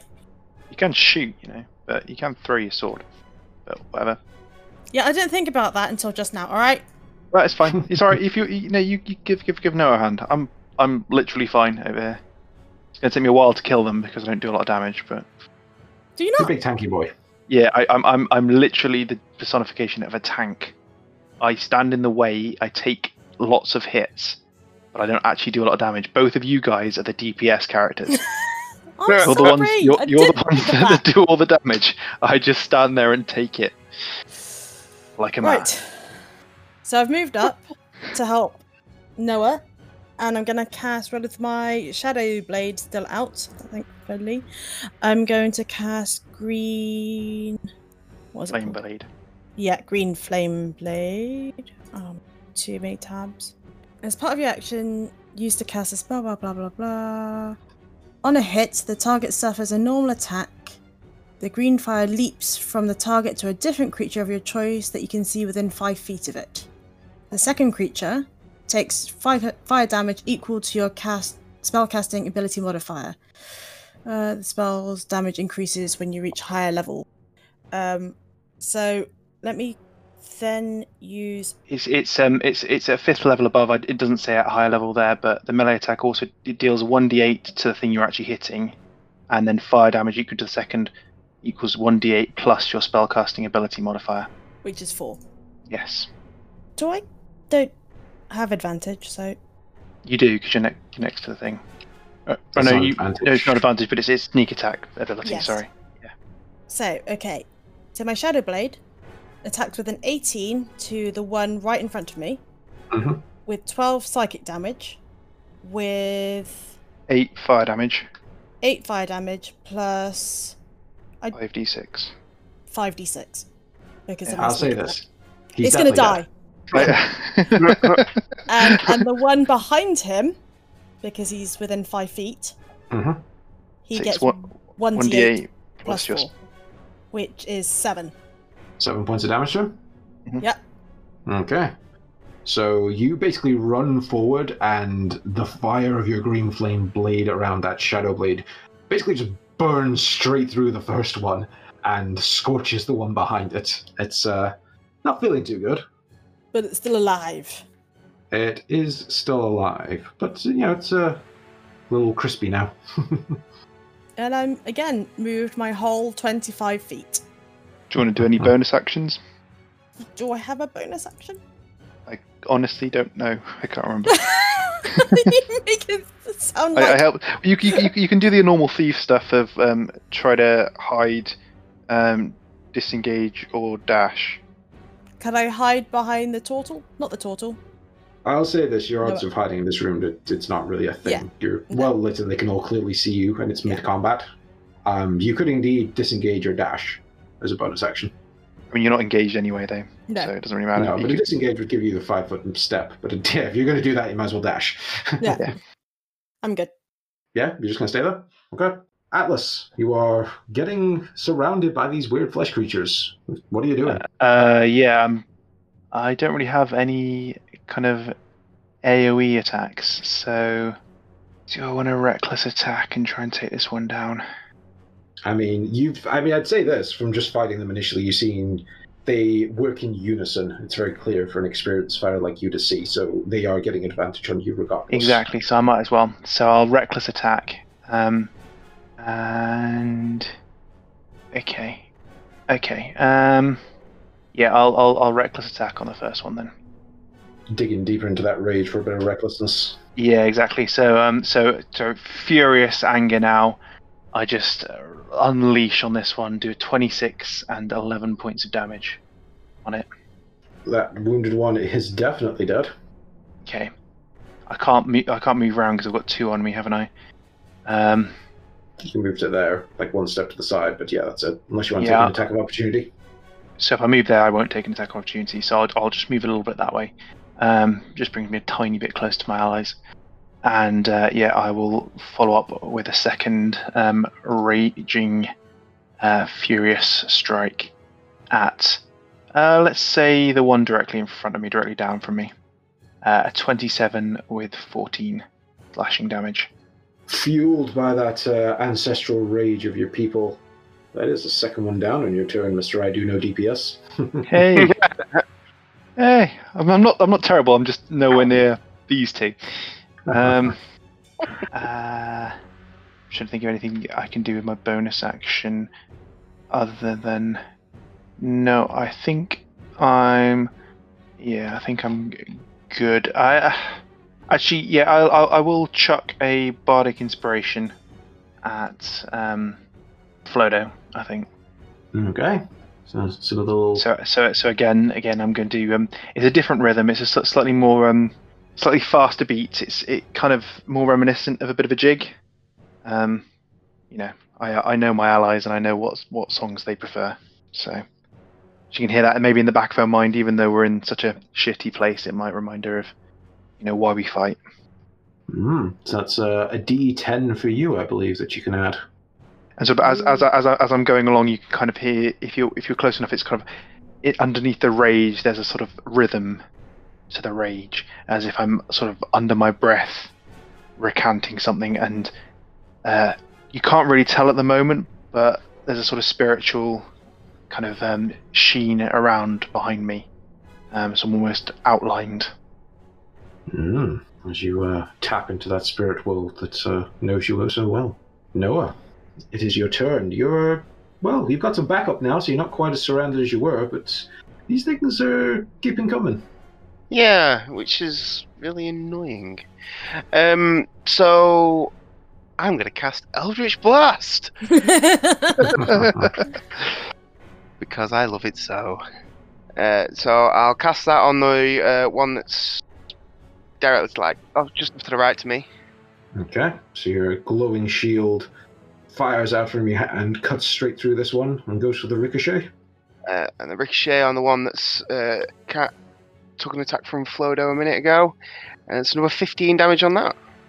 That's one ricochet and two kills as these husks just drop lifelessly to the ground. That necromantic power completely faded. You are in the clear at the moment. Um, and I'm going to use my movement to walk to uh, head over towards the door. Saunter. Okay. Yeah, yeah, kind of saunter, yeah, because you know, I'm not, I'm not exactly fast moving, and I'm, I don't really care. so yeah, we'll head our 30 feet up to here, and that will end my turn. I'll end your turn. Um, as you're heading over towards the door, you're close enough to see the door seems to be jammed and it's not moving anymore. But through that small gap, you can see a pair of gloved hands is holding onto it and seemingly straining. You can hear like sounds of like just exertion on the other side, like they're trying to pull the door open. Interesting. It's not budging at the minute. Oh, odd. Eldritch Blast. Okay. It is my husk's turn, and yeah, getting a bit low on these things. Well, let's uh, continue to surround our old friend over here, Mr. Atlas. Lovely. Mm, I was like, the damage sponge cannot be upset that he's taking damage. I'm just, I'm- I'm, just saying. I'm not. I'm, I'm, I'm, I'm not actually taking damage at the moment. I'm still still in my temp HP. You're We're welcome. good. Thank you. Thank you. I don't get to say that. Can I say sound more bunkleish? You're welcome.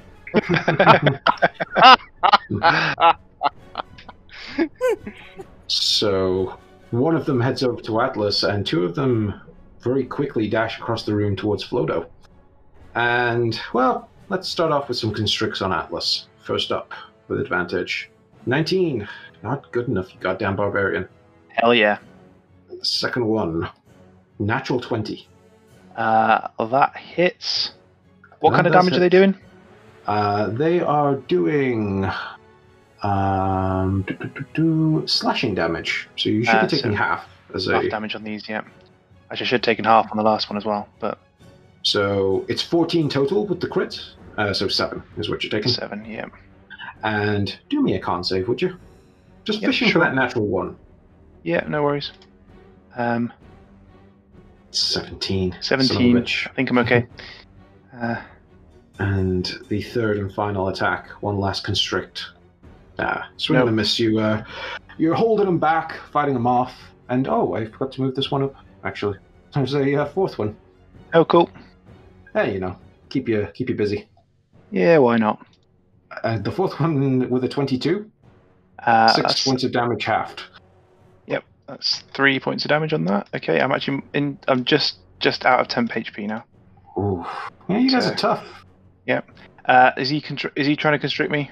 He is indeed. So one last con save. Uh, 15.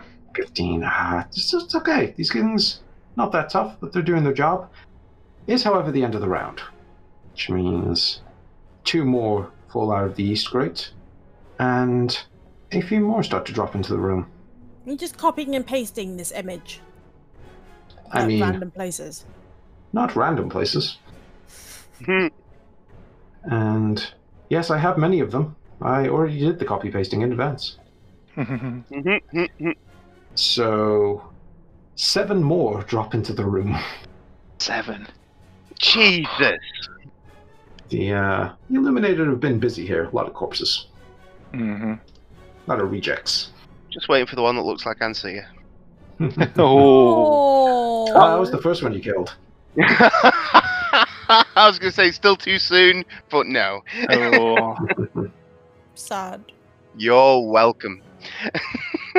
Flodo. You're up. Yeah, I look at. Actually, to be honest, I can't. I can barely see Atlas. He's so far away.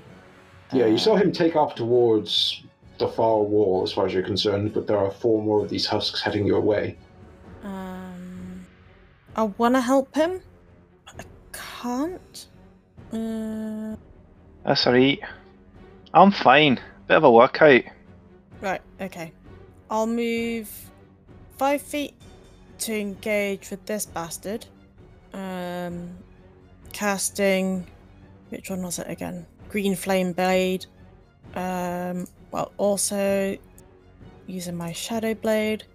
So 25 attack with 14 damage plus 6 On the first one? for the first one, and then that bounces off and hits the other guy for a d8 plus 4. So that's 9 damage. Nine. So once again, you burn straight through the first one without any effort, and the second one takes a hefty chunk of damage, but is still shambling towards you. Technically not uh, in melee with it, and I can move 20 feet. You can dash if you want. Yeah, you can dash too. You didn't bonus action. So, does that mean I can do my full dash? Yeah, you can, well, you can move your 20 remaining of um, your movement, and then you would dash an additional 25. Ooh. Do I want to help Atlas? I mean, you'd get. Well, it's up to you. You would get swarmed because there's more coming. But if you were near me, you, you'd, uh, you'd give me advantage, which would be cool if you could flank one of them. One of them. But it's Yeah. not. It's, it's not. It's not the word. It's to be honest. You d- don't get yourself swarmed. Stay with. I would stay with Noah if I were you. I'll be fine. I'll make. I'll, I'll make my way out if they stop coming from this side for, Slowly- for, for thirty and seconds. Yeah. It's alright. I mean, you're tough enough to take a bunch of attack of opportunities if you need to. Exactly. I mean, I can do, but I'll, I'll, I'll, I'll see how I'm getting on for for a bit. Okay. Okay. I will move. uh, I'm going to hedge my bets. I'm going to try and move closer to you. I'm not going to dash. I'm just going to use the rest of my movement. There's one there, two there. Okay, I'm equidistant between Noah and Atlas at the moment. Okay. Okay. Yeah, we're, we're playing the tactics. Yes. Atlas, you are surrounded. Your defenses are holding, but under the siege, how long can they last? It is your turn. Hmm. Well, the door's not budged yet anymore. Um, not that I can see it, but I'm guessing that's the case. Um, I'm, I'm hoping Noah would have shouted out to us if I could hear the door moving. So, but I'm guessing it's not open yet. Um, so probably going to dig in for a little while, for maybe another turn. I'm, I'm quickly getting surrounded, but um, for attacks of opportunity, if moved. Well, you could disengage from two of them. That would that would be an action, wouldn't it, to disengage? Would be. Yeah, which would mean I'd lose my rage because I need to take an attack action. Keep my rage up. Uh, I believe you could get hit and still keep your rage. I think you just have to, if I remember correctly. Hmm. Um. Uh, I mean, I, d- I, d- I don't need to do it yet, so I'm not going to give them the satisfaction right now. Um. So still raging with reckless attacks because it makes no difference at the moment. I'm gonna Um, go on. Sorry. I was going to say also, just on that rage thing, getting attacked, you actually have to take damage from the attack as well to stay in rage. Yeah, cool. So I, I don't want to risk it um, unless I have to. So at this point, I'm going to attack the one I already attacked and did damage to below me. Um, uh, ooh. Okay. With a 29, I do Natural 17 20. damage plus crit an initial 5. Are we cleaving? Um, that is a good question. I would I say yes. regular rules apply, so you can transfer some of that to cleave. Yes, please. So Uh, how much into- was your total damage? Uh, 17 plus 5, so um, 23, 22, rather. Okay, you smite straight through the first one and almost kill the second one as your uh, Uh, sword cleaves through it. Okay, I will um, attack that second one then um, with my second attack. Okay, Uh, a 26 and 12 damage. okay. Second one is also down. Cool. And I can't cleave that through because he was he was there. Yeah, that's fine. Um, could take two um, attacks opportunity and move over to Flodo. Um, I think I can I think I can get around that that last one. Um, so yeah, this might be a mistake, but let's do that. I'll come and I'll come round. we don't do it often, do we? No, we really don't. We we try and avoid it as much as possible. But Yeah, it's like I would rather Um, be hit than. I mean, they they, they they they're going to come and attack me on their turn anyway. But I've kind of got your back now. Hmm. So first one's attack of opportunity against you with constrict with advantage because he still has pack tactics. 18 miss. Yep. And second one, 19 also miss. Thank Yep. your uh, tortle hide. Yeah, t- tortle hide and, sh- and uh, shield. So I, I bat that one away with my shield. I'm going to say as I sprint past. You know. Puny Cool. skin. so, Hey. ah, well, now it is Noah's turn as you are running towards the door or sauntering towards the door. You do see two more of these husks have dropped nearby, but they are a little distance away from you. What are you doing? Um, I'm not even gonna look. I'm just gonna cast Eldritch Blast on the door. On the, On the door or the guy? The door. The door. Okay. I want to open the door. Okay. So, Take So your shot against the door. okay, I'm gonna wing my shield at the door and hope I smash it open. uh, so yeah, I uh, I cast Eldritch Blast on the door. Okay. Nine damage. Okay. You swing your uh, shield of blazing light, this eldritch blast of yours, against the massive sealed metal door, and it does basically nothing. Well, that's really annoying. so, because I'm now annoyed by this, I'm going to wing my other Eldritch Blast at the two husks that are closest to me, that have just dropped out of this uh, this ceiling grate. Okay. So you go for the ricochet I'm go for the ricochet. with a natural one. A natural one. The wing and a miss. so it hits against the uh, the big metal door, does absolutely nothing, and then just fizzles out. And I am pissed. You're just glad that no one can see in the dark enough to watch your failure. Yes, I am. Um, so uh, I'm going to use the last bit of my movement to uh, walk over to the door and Kick it. Opening into the room or out of the room? it's sliding. Yeah. Oh, okay. sliding. Even Yeah. better, I'm going to look at it distastefully.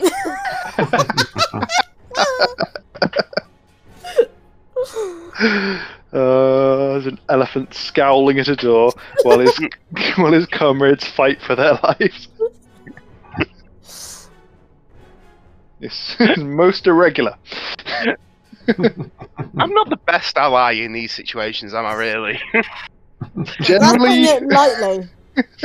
at least we're friends this time. That's true. For how long? Depends how long he spends staring at the door. Uh, and it is my husks' turn, and they're going to start, you know, marching towards you all. well, isn't that lovely? Bloody hell. Oh man. Don't worry about it. Don't worry I about it. look away for two seconds. As they uh, march towards you all, let's get some attacks going. First off, our Loxodon friend. Let's take some uh, constricts against you. First up, seven, miss. Uh, ten, also miss. You are quite lucky. Yay. Next, two attacks against Atlas. 13, miss. 23 with a constrict. so that's a one them hit. finally hits. That's five points of damage. Okay, and a Constitution saving throw. Yes, as it attempts to swarm all over you. A 14. You watch as some of its like fleshy like extremities start to worm its way into your skin, and you just quickly tear it off. You don't know what this thing was trying to do, but you know that you don't want it. And, Definitely not. Yeah. Hey, what's what's this? Ah, and the last two are going against Flodo. 11. Don't think that's good enough. Miss. Nope. And 22. Um, yeah, that's a hit. uh, take 2d6 less damage. This is your uh, ancestral bullshit. This is my yes. This is Spirit Shield. um, my guardian spirits provide supernatural protection as you defend. If you're raging and a creature you see within 30 feet of you takes damage, you can use your reaction to reduce that damage by 2d6. So a spiritual guardian dives out from behind my back and just bats what its does this claw look away. like? Uh, it looks like another turtle. It looks like another turtle, but but slightly different to me. He's wearing um A kilt. the- yes, clearly well, I'm wearing a kilt. Um, but uh, he's wearing like the kind of yeah a kilt, but he's also got um the divine hand sort of insignia on as well, and he looks more kind of regimental, um, Cool. like like a fighter, like a warrior in an army. Mm. Um, Right. So it would have been 7 damage, and 2d6 down, 7. Ooh. So Yeah, you take so- 0 damage. Yeah, a- Ajax just comes out from behind me and just bats away the claw. Like, hey, no dice, you fucking wee critter. Hey, Do make me a con save, though, Okay, because I also from the also am, constrict. and I am concentrating on my. That will be your second save. First save for the constrict, second save for your concentration. Okay. Nineteen. That's fine. 16. Okay, all good. Okay, cool. Cheers, Okay. buddy! And at the end of the round, more husks. You hear like the pipes are gurgling, more of that black ichor starts to pour in from the large grate on the side, and eight husks pour out of it in one just slimy globule. Gods, how many more of these things are there? Ah, we need to get out of here. And at the end of the round as well, um, Noah, as you are attempting to fend off these creatures that are starting to surround you, you do hear from the other side of the door, Hey, you look like a strong bloke. Come on, help me with this. And it is Flodo's turn at the top of the round. the fuck am I doing with this? Same old, same old. Green flame blade. Mm-hmm. Taste the flames. Indeed. Ooh, it's only a three. It's a bit shit. But then to hit is 12. That's a miss. Shit. Um, Actually, no, no- wait. Sorry. No. I am wrong. A 12 is a hit. That is Way. very easy. okay, and your um, Plus 5d6. 5d6. Well, I'm guessing the first sneak one it- you hit is dead. so I'm guessing you can't sneak attack cleave, can you? Because that would be a bit. that'd be a bit weird. Yeah. Okay, let's say uh, this one dead. Yep. And the other one, it jumps and does 1d8 plus 4. Oh, 5 damage. It's something. There's something. Mm, rubbish. It's uh, slightly burnt by your green flames, but uh, I still can standing. still technically disengage. You You can. can with your with your Bonus. bonus action. You can disengage and do your full movement. Yep. That's 'Cause you haven't so weird. Anyone else find that weird? That's why it's great being rogue. Yeah. It's what so you need to get out of combat. bec- Not not necessarily now, but generally because you're not great at taking damage. So that's, Not that's compared what you to do. you two. Well, no. Um, I mean, you're actually probably probably fairly safe there for another Yeah, that's round. what I but, was you, but you but you but you might we might want to start moving up because there's eight coming to, from that door. So so. so I mean, if you move up, I can probably take attacks opportunity and move up with you. So, but effectively, we do a fighting retreat. Yeah, cool. Yeah. Cool beans. Run away, Flodo! Okay. So you start to move away towards the door, Flodo. Atlas, you're up. Right. Well, um, we lassies moved away, so I'm going to uh, start hitting. So on the one that um, that Flodo already did some damage to. Okay, this Uh, one. Yep. Because it seems to be working so well, let's start recklessly swinging at him. Uh, 17 and That hits. 13 slashing, with the rest going into the next one. Yeah, so that kills this one, and you do five damage to the next one. Cool. As you uh, cleave straight through it. it this, these things are so easy to tear apart. It's just the sheer volume of them, the fact they seem to be just never ending. Yeah. That's sort of slightly worrying me. I was thinking, I was, I was feeling sitting pretty in the top corner then when there were a few coming in. I was like, yeah, we, we can, we can take this. We can take this for a little while, and then more, and then more, and then more. Right. So, um, yeah, raging on the second one. Um, reckless attack, 26 and 12 slashing damage. Any extra carried on to the top one. Yeah, that's four points carry over because you killed that first one with that second reckless attack.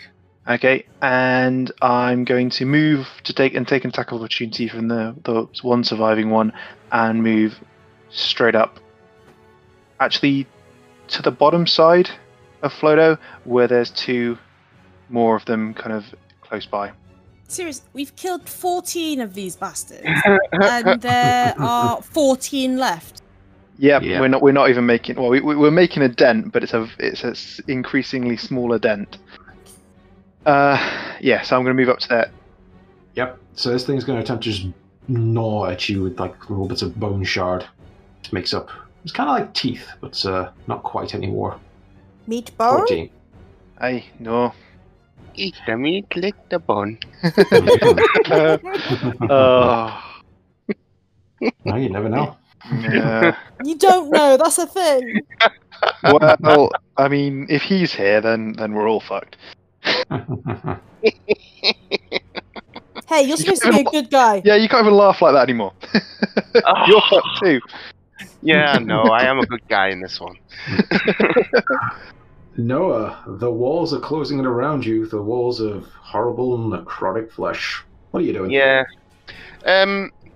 Right. So, what what did the guy say to me through the door again? A little help, basically. Yeah. A, a little help, great. He said you look strong, help him out. Okay. Uh, but I'm in melee, aren't I? Unfortunately. Ah, you are, but you're also right next to the door. So Yeah. I'll say this. If you wish to help him, helping him is your action. Okay. Um. And it will be an athletics check. Um.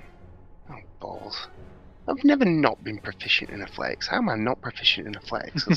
Just- what is this? I've played four characters on this show, and every single one of them has been proficient in athletics until now. Now I actually need it. the first time. Well, that's a dump stat, surely. It- well, it is for this character, but um, so you know what? Sod the guy behind the door.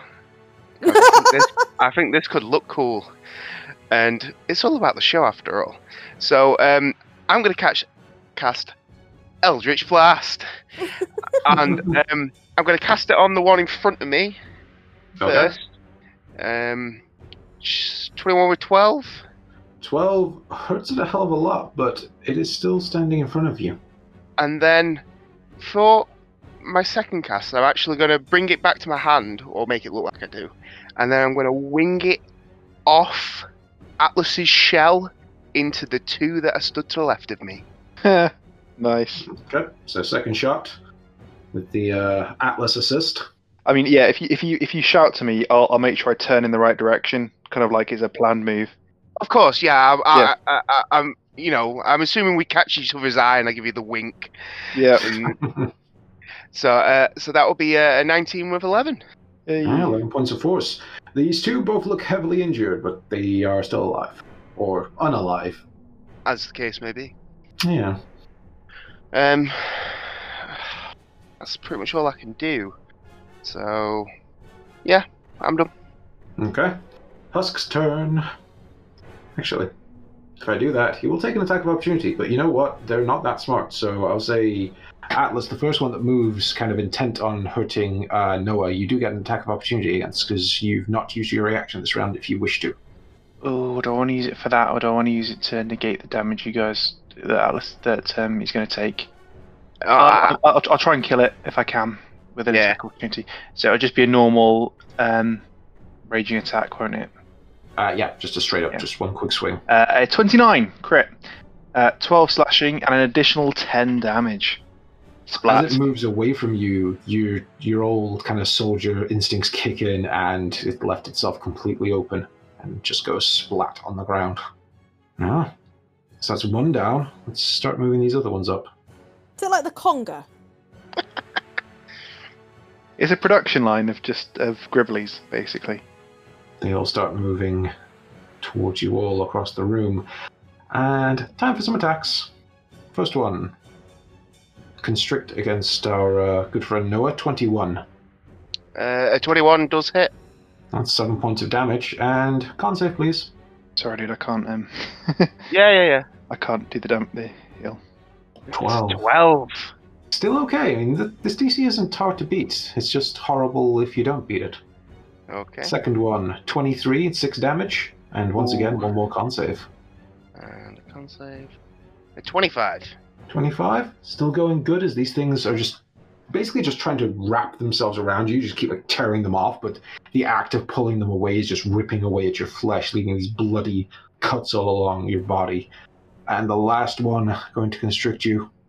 Uh, 11. He misses. As he kind of lunges forward, you sort of do a quick back step out of the way, completely misses. And the last one I've got here, who's in melee combat, is going to go after Flodo. But not with advantage, but with a 22. Ooh. It's It's five points of damage.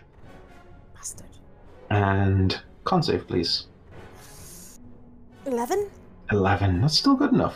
Hey! Basically, I'm fishing for a 1. You'll be, guys will be okay. It's just sheer volume.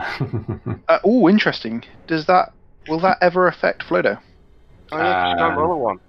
well, I mean, Flodo's actually only got a plus 3 to con, so she could also still roll low enough. Okay. Also, Okay, I think the reroll for a 1 only works once, if I remember correctly.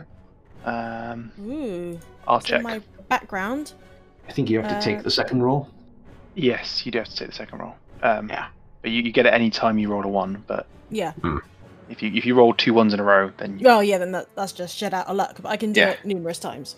yes. Also, do me a quick concentration um, check for your uh, Shadow Blade. Again? Yeah, you got hit. Joy of Con spells. Come on, you bastard. Not 20. 23. You are Yeah, all good. It's called I call it a bastard. End of the round. This time, you hear all the pipes gurgling and vomiting forth more of that black ichor, but no more husks appear just yet. But it's almost like you can feel pressure building up in all the pipes. And it's the top of the round. Float Seriously? up. Your turn. I just went. Right, I'm in melee with that. Or I can disengage. I'm gonna disengage that bastard. Say fuck you. And go over to the bastard that's near Noah. And Okay. do green flame blade. Try and hit. You should. You do have advantage now, don't you? On actually on this one for once. Oh yeah! You're you're in flank. Yep. You had advantage anyway because you were next to me, but you've got actual actual advantage rather than just like sneak attack advantage. Right. So to attack is. Okay, well, he, he's dead. He's dead. Um, Can you cleave that crit damage through? Uh, you can, yes, which would be enough to kill both of them. 'Cause the other one was quite heavily wounded from Rogar's, from Noah's uh, attack. Wh- wh- when you roll your five d six anyway, just to see Because I you want get. to roll it. Just just roll it anyway. There you go. 20. Another twenty. Yeah, there down. you go. I don't know why, but my shoulders visibly relaxed when I rolled them. um, So a devastating attack cleaving through two of these creatures. Um, the door's looking a bit freer now, at least. Only one left alive near the door and one approaching Atlas. uh, was Noah trying to do something with the door? no, he was just cantripping. Yeah. Okay. Um, well, I, my strength is like a minus one or something ridiculous. So let let's not let's not pretend that I can do anything. Ooh, mage hand. You still to be an action. You've oh no, I'm used your thinking of that later to help. Oh right, yeah. But yeah, anyway. Um, no, I'm just gonna stay there then. Okay. Turn over. Atlas. Probably Hey, the well- strongest of the group, if I was to guess. I um, so I might lose my rage for this, but it feels like potentially a smart move at the moment. Um, to disengage, take the attack of opportunity, um, run to the door, and try and start opening it with my action. So not disengage, rather just just yeah, move out of combat, take the attack opportunity, and then move to the door and try and open it. Okay. This one is going to attempt to constrict you as you run away. Control Ooh. 20. Well, he hits. That means you take. Um, so it's 10 damage total, but halved because you're still raging. Yep. And also, you take damage, you stay in rage anyway. But do me a constitution save, oh barbarian. I shall. An 11. So close, but yes, you are okay as you run away from this thing as it starts to just claw at your shell. Cool. Right. Um, I can just be well here effectively. Yep. I'll just move up here and start um use my action to try and open the door. So, do me an athletics check as you notice this uh, pair of black gloved hands are just straining, trying to pull the door. Uh, it looks like it's going to be heavy, but do your best. And I Uh, think four- um, in a rage, You're not get advantage. It's a strength check. I do, yeah, because I only I only lose my rage after the end of this. So actually, yeah, that's true. So um, let me roll that again. And you won't lose your edge because you got hit and took damage. So, Oh, I did. Hey, yeah. so, uh, twenty-one. Boom. um, your initial attempt actually doesn't feel like it's strong enough, but then you feel the familiar grip of your ancestral spirits strengthen in your arms, and you start to rip the door open. it is grinding slowly, and you think maybe one good pull will get it wide enough for the three of you to run through. And that's your turn, Atlas. Noah, So wait, so he's opened the door. not wide enough for you to get through. He's moved it, but it needs one more uh, successful check. Uh, can I, c- I'm sorry, do you guys think uh, level 10 would be easy? oh, man. uh, Oh, No. you strong boy. Can, can, I- can I? Am I bollocks? Well, I don't know. Oh yeah, I I'm forgot. Warlock. I'm just big. Yeah, he's the about weediest elephant you've ever seen. I'm just fat. Big boned. You can say that as an elephant. Um, what, what does your bardic inspiration give me? Will that give me like a plus? uh, you get to roll, You get roll, to a, D, D10. a d6. I think it's a D10 because you're um, 10th level. I'm not a 10th level bard though. Oh, I see. Yeah, Oh, it's a dip. It, w- it would have been cool, but no, it just it just it gives me some other stuff that's cool. But it, yeah, it's it's only a d6 at this point. Alas, So- I get my I'm a level six um, barbarian, a a level four bard. I see. So it's a, it's an interesting mix. I am a tr- sort of a true multi-class character, really.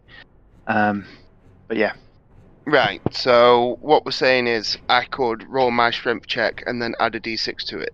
yes. Yep. Screw it. I'll give you a hand. Um, but would I get the help action on this as well? No, this is you attempting to check the door. You're not you're not helping each other in that sense. It's taking all of your strength and action to pull this door open. So it's a straight up roll. Okay, straight roll. I mean, if Flodo came over on her turn and helped you with her action and stuff. Well, I'm not even going to bother using the bardic inspiration because I rolled a three, which is why I didn't try and move the door in the first place. It looks like I'm trying to help, but in fact, I'm doing sweet fuck all. so no, no, just, just pretending to take up the strain. He's like, oh, this is hard. Yeah, I, I'm literally like when your toddler comes up to you to help you move something. I'm probably making it harder. Pushing the wrong way. oh, Uh, is that it? No bonus actions? Um, hang on, I do have a bon- I do have a bonus action spell somewhere, but do I want to use it as a question? That's the question. Uh, let's have a look. Well, that would be a bit of a cunt move. to, to to us or to the To fleshy you, blobs? To us, to me. to you guys. Well, I that's could, just, I, I could just misty step to the other side of the door. you, you could. Could you help us from the other side at least? What with his strength? I I'm. I, try again. do I burn a spell slot to misty step to the other side of the door and just leave you both hanging? How many spell slots do you have? Not Two. that many as a warlock. I have two. Two I mean, this is a classic bunker action. You have two spell slots and use one of them to run away. But it's a twofer. He gets to fuck with us and run away. He's supposed to be our friend. in in the fashion that I am supposed to be your friend, I am not going to do it. Um, so I will I will continue to try and look busy. a slight uh, dark thought enters your head for a moment that you could just leave these guys, found a new group, hope no one notices you, change your name maybe, but you, you intend instead just pretend to help. Yes, yes, exactly. okay, then it is the turn of the husks as they march forward against you all with your backs against the wall. Ooh dear. oh dear. That one can't quite reach you, but the rest are really starting to um You have to go around the hole, though, surely. They do. That's why they're doing that. That's them essentially coming down here. So they are making their way round, and you will take a few attacks. First one is going to attempt to constrict Noah with advantage 15. Fail. Sad times. And next two are going to go after Flodo, because unfortunately she is the easiest target. A Oh. 21, 5 points of damage. Minus 2d6. Are you going to protect her once again? Yep. It's what I do. Acting as a unit, watching each other's backs. Okay, but I still Nice, isn't it? It's weird. Yeah. right. So that's uh, five damage minus nine, but I still get Mm. hit. So that's a con. Yeah. save Can't save. For a nine. A nine. Oh, poor Flodo.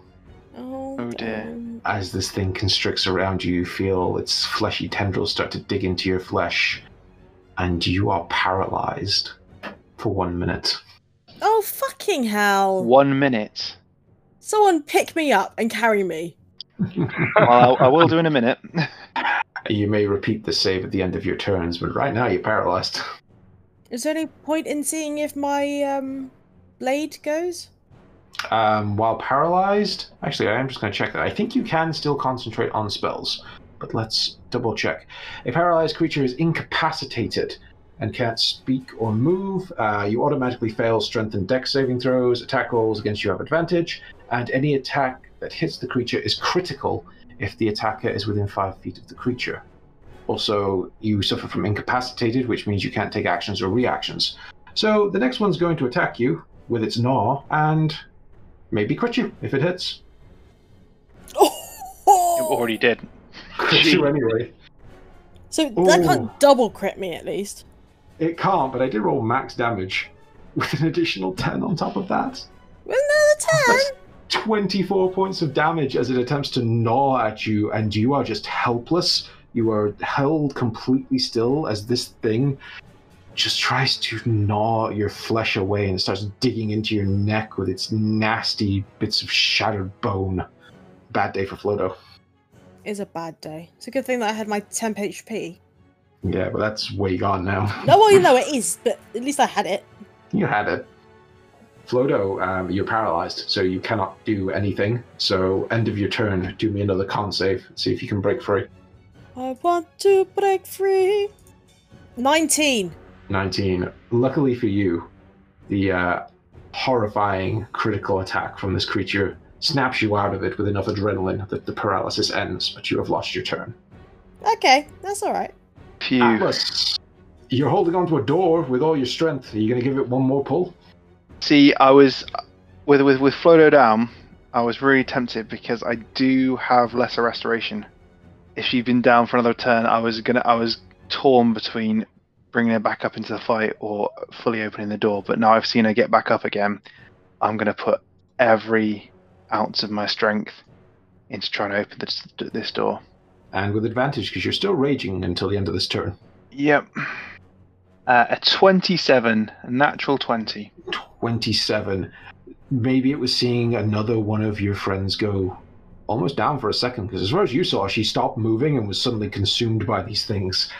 Maybe you got a few flashbacks digging, uh, digging into that ancestral strength, but you wrench this door back with everything you got in that total body, and the door is pushed far enough open that the three of you can run through. And I'll say this in the way this kind of encounter was set up. Three of you are next to the door as this happens.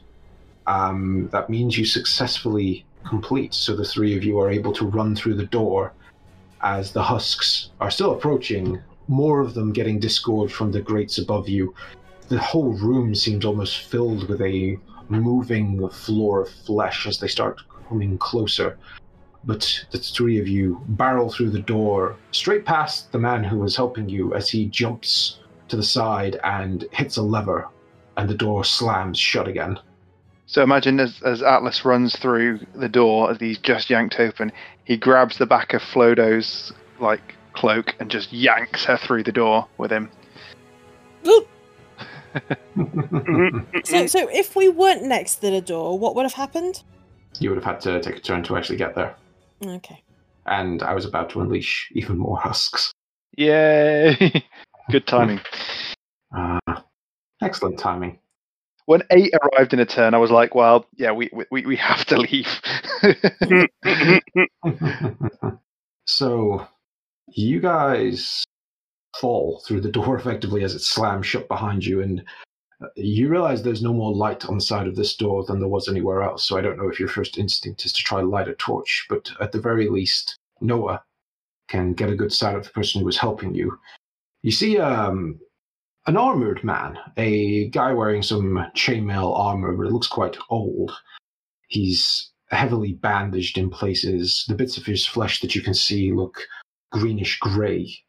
And your first thought, it's almost zombie like. It's barely better than the flesh on those husk like creatures you were fighting. But as this man moves around, he definitely doesn't look like he's being pulled on strings, a bit like a lot of undead do.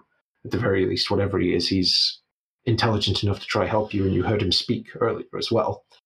He's got a long sword. In fact, quite a nice looking long sword strapped to his waist.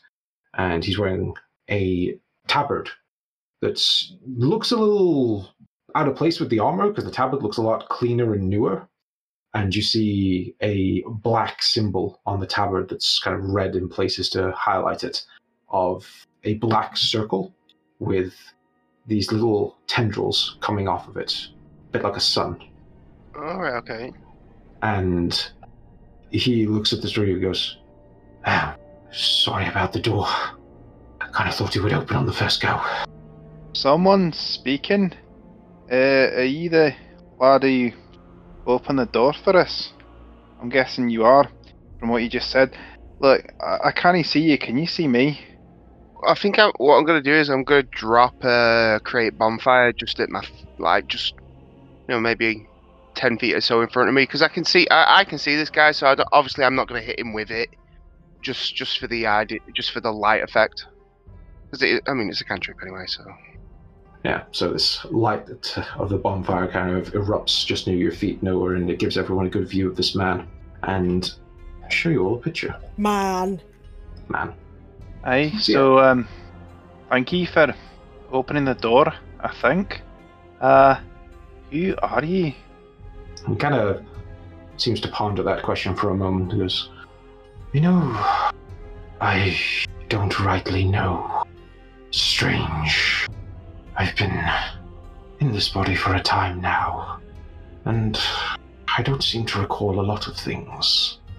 I'm pretty certain as he kind of moves his hands around and looks at these dead. In fact, you can see he's covered in like stitch marks and has been sort of clearly experimented on to some degree as he looks at his body and goes, I'm pretty certain this body isn't mine. From what some of the people here have said, looks like whoever it once was wasn't willing to come back to the flesh. So I got myself. I fancy new moving prison, I suppose you could say. I'm afraid I don't recall my name. I don't recall many things.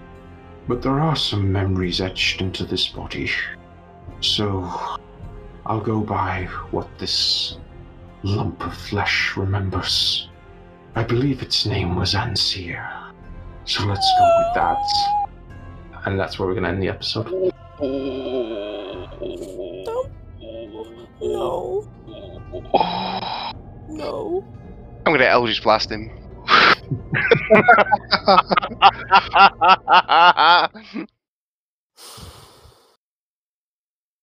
Even in death, I still serve. Good old answer. Mhm. It's only fitting that he wouldn't return to that body, to be fair. No, but something else has. Yeah, well. Mhm. But it That's helped not us. answer.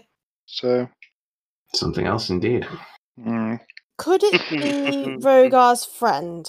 I mean, I'm, I'm going to um, I'm going to insight check him next week. So remind me of that. yeah. I, mean, I can do it now, but we we've kind of finished. So Yeah. No, no spoiling good dramatic moments with insight checks. Sorry. sorry. well, that that was part one of episode 100. Um, stay tuned for part two. Mm, mm. oh, Oh. Um, I'd just like to take this moment to to apologise to anyone I've caused offence to. Um, I am speaking Shalonian, not any accent that is in on this world or plane. So, you know, completely different, completely different. That's why it sounds completely wrong to anybody with a similar accent over here. Well, I hope you guys are having fun in your new characters, though. This is, uh, I, I always like to do these little side things because I think it gives you guys a bit of a refresher, like something different with, but staying in the same world, so it's a little bit familiar. Oh, Yeah. I love it. I love love my it. character. Yeah, Cool. Just the I- combat. I just I just love the fact that that I get to.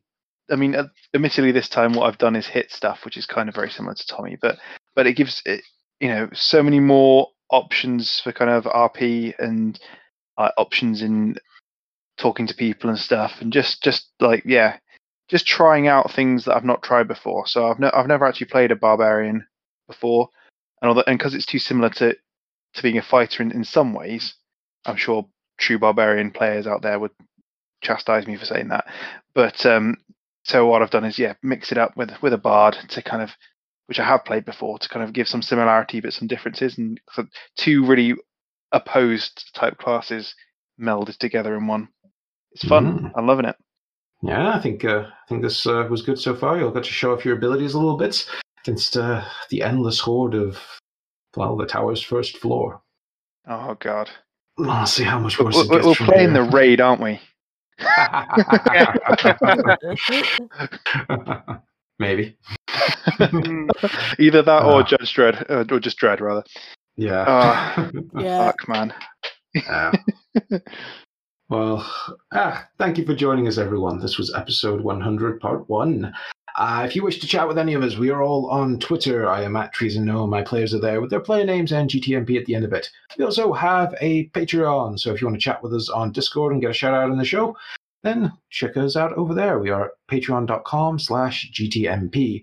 And we also have our WordPress website and Facebook group to check out as well for uh, lore and background and things. And yeah, I'll turn it over to my players to say their own little goodbyes. As usual, if you've enjoyed hearing my as much as I enjoy hearing my own voice, you can find me on Lost Art Podcasting and the Lost Art Wrestling Podcast. They're available on all good podcast providers, and you can follow them on Twitter at Lost Art Podcast and at LOW Podcast. And maybe one day I'll be in the Red Scar Cafe on Red Scar Business Estate in Preston, Lancashire, the UK. Social distancing is advised. And if you want to hear more from me, I'm afraid you can't. But um, next up on Tommy's Big Book of Weapons, uh, we have, and it'd be, it's nice to put on a put on a familiar coat as we slip into Tommy's accent again. Uh, C is for cleaver. Now you might be thinking that cleaver's not, you know, a traditional weapon, and you'd be right because cleaver's more of a butcher's tool or something you find in a kitchen. But do you know what? In a pinch, anything can be used as a decent weapon, and a cleaver is one of the better ones. You see, there's a lot of weight behind that blade, and you can very easily just lop a limb off with it. Now, I do have experience of that, and it makes quite a lot of mess. But do you know what? They stop fucking coming at you. So, yeah, C's for cleaver. You might have thought cutlass or something else, but nah, nah, nah. Less fancy, more damage. And for my joke, um, it's an insult to somebody. You can say to somebody that you don't like that you're just like a village NPC, no class. It's really bad. Thank it you. quite bad. You you had to bring down the tone of episode 100 with that. The, the Saving jokes the best always, always bring down the tone. Today's episode has been brought to you by the letter Y for uh, someone that we already know, Yeenoghu. is a demon lord and is chiefly worshipped by gnolls. Dedicated only to destruction, the ruler of ruin seeks the collapse of civilization, and he would brutally butcher all that stood between him and his rabid slaughter. So I'm looking forward to meeting him in the regular pod. Yay. Yay! or level two. no, level two is just Cthulhu. He'll be fine. Oh, that's cool. Yeah. Yeah. Hmm. Yeah. Uh, well, thank you for joining us, everyone, and we'll see you next week. Goodbye. Bye. See ya. Bye.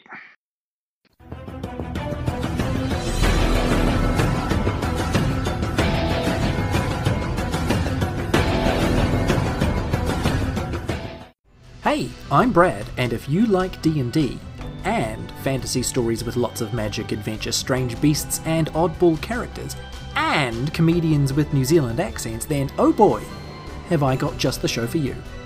The Fate of Ison is a podcast that has, wait for it, all of those things. Remember those things I mentioned? It's got all of them! Now go listen to The Fate of Ison because it's good and you deserve good things. Fate of Ison, a proud member of the Necropodicon Network. Necropodicon. Hard to pronounce, easy to listen.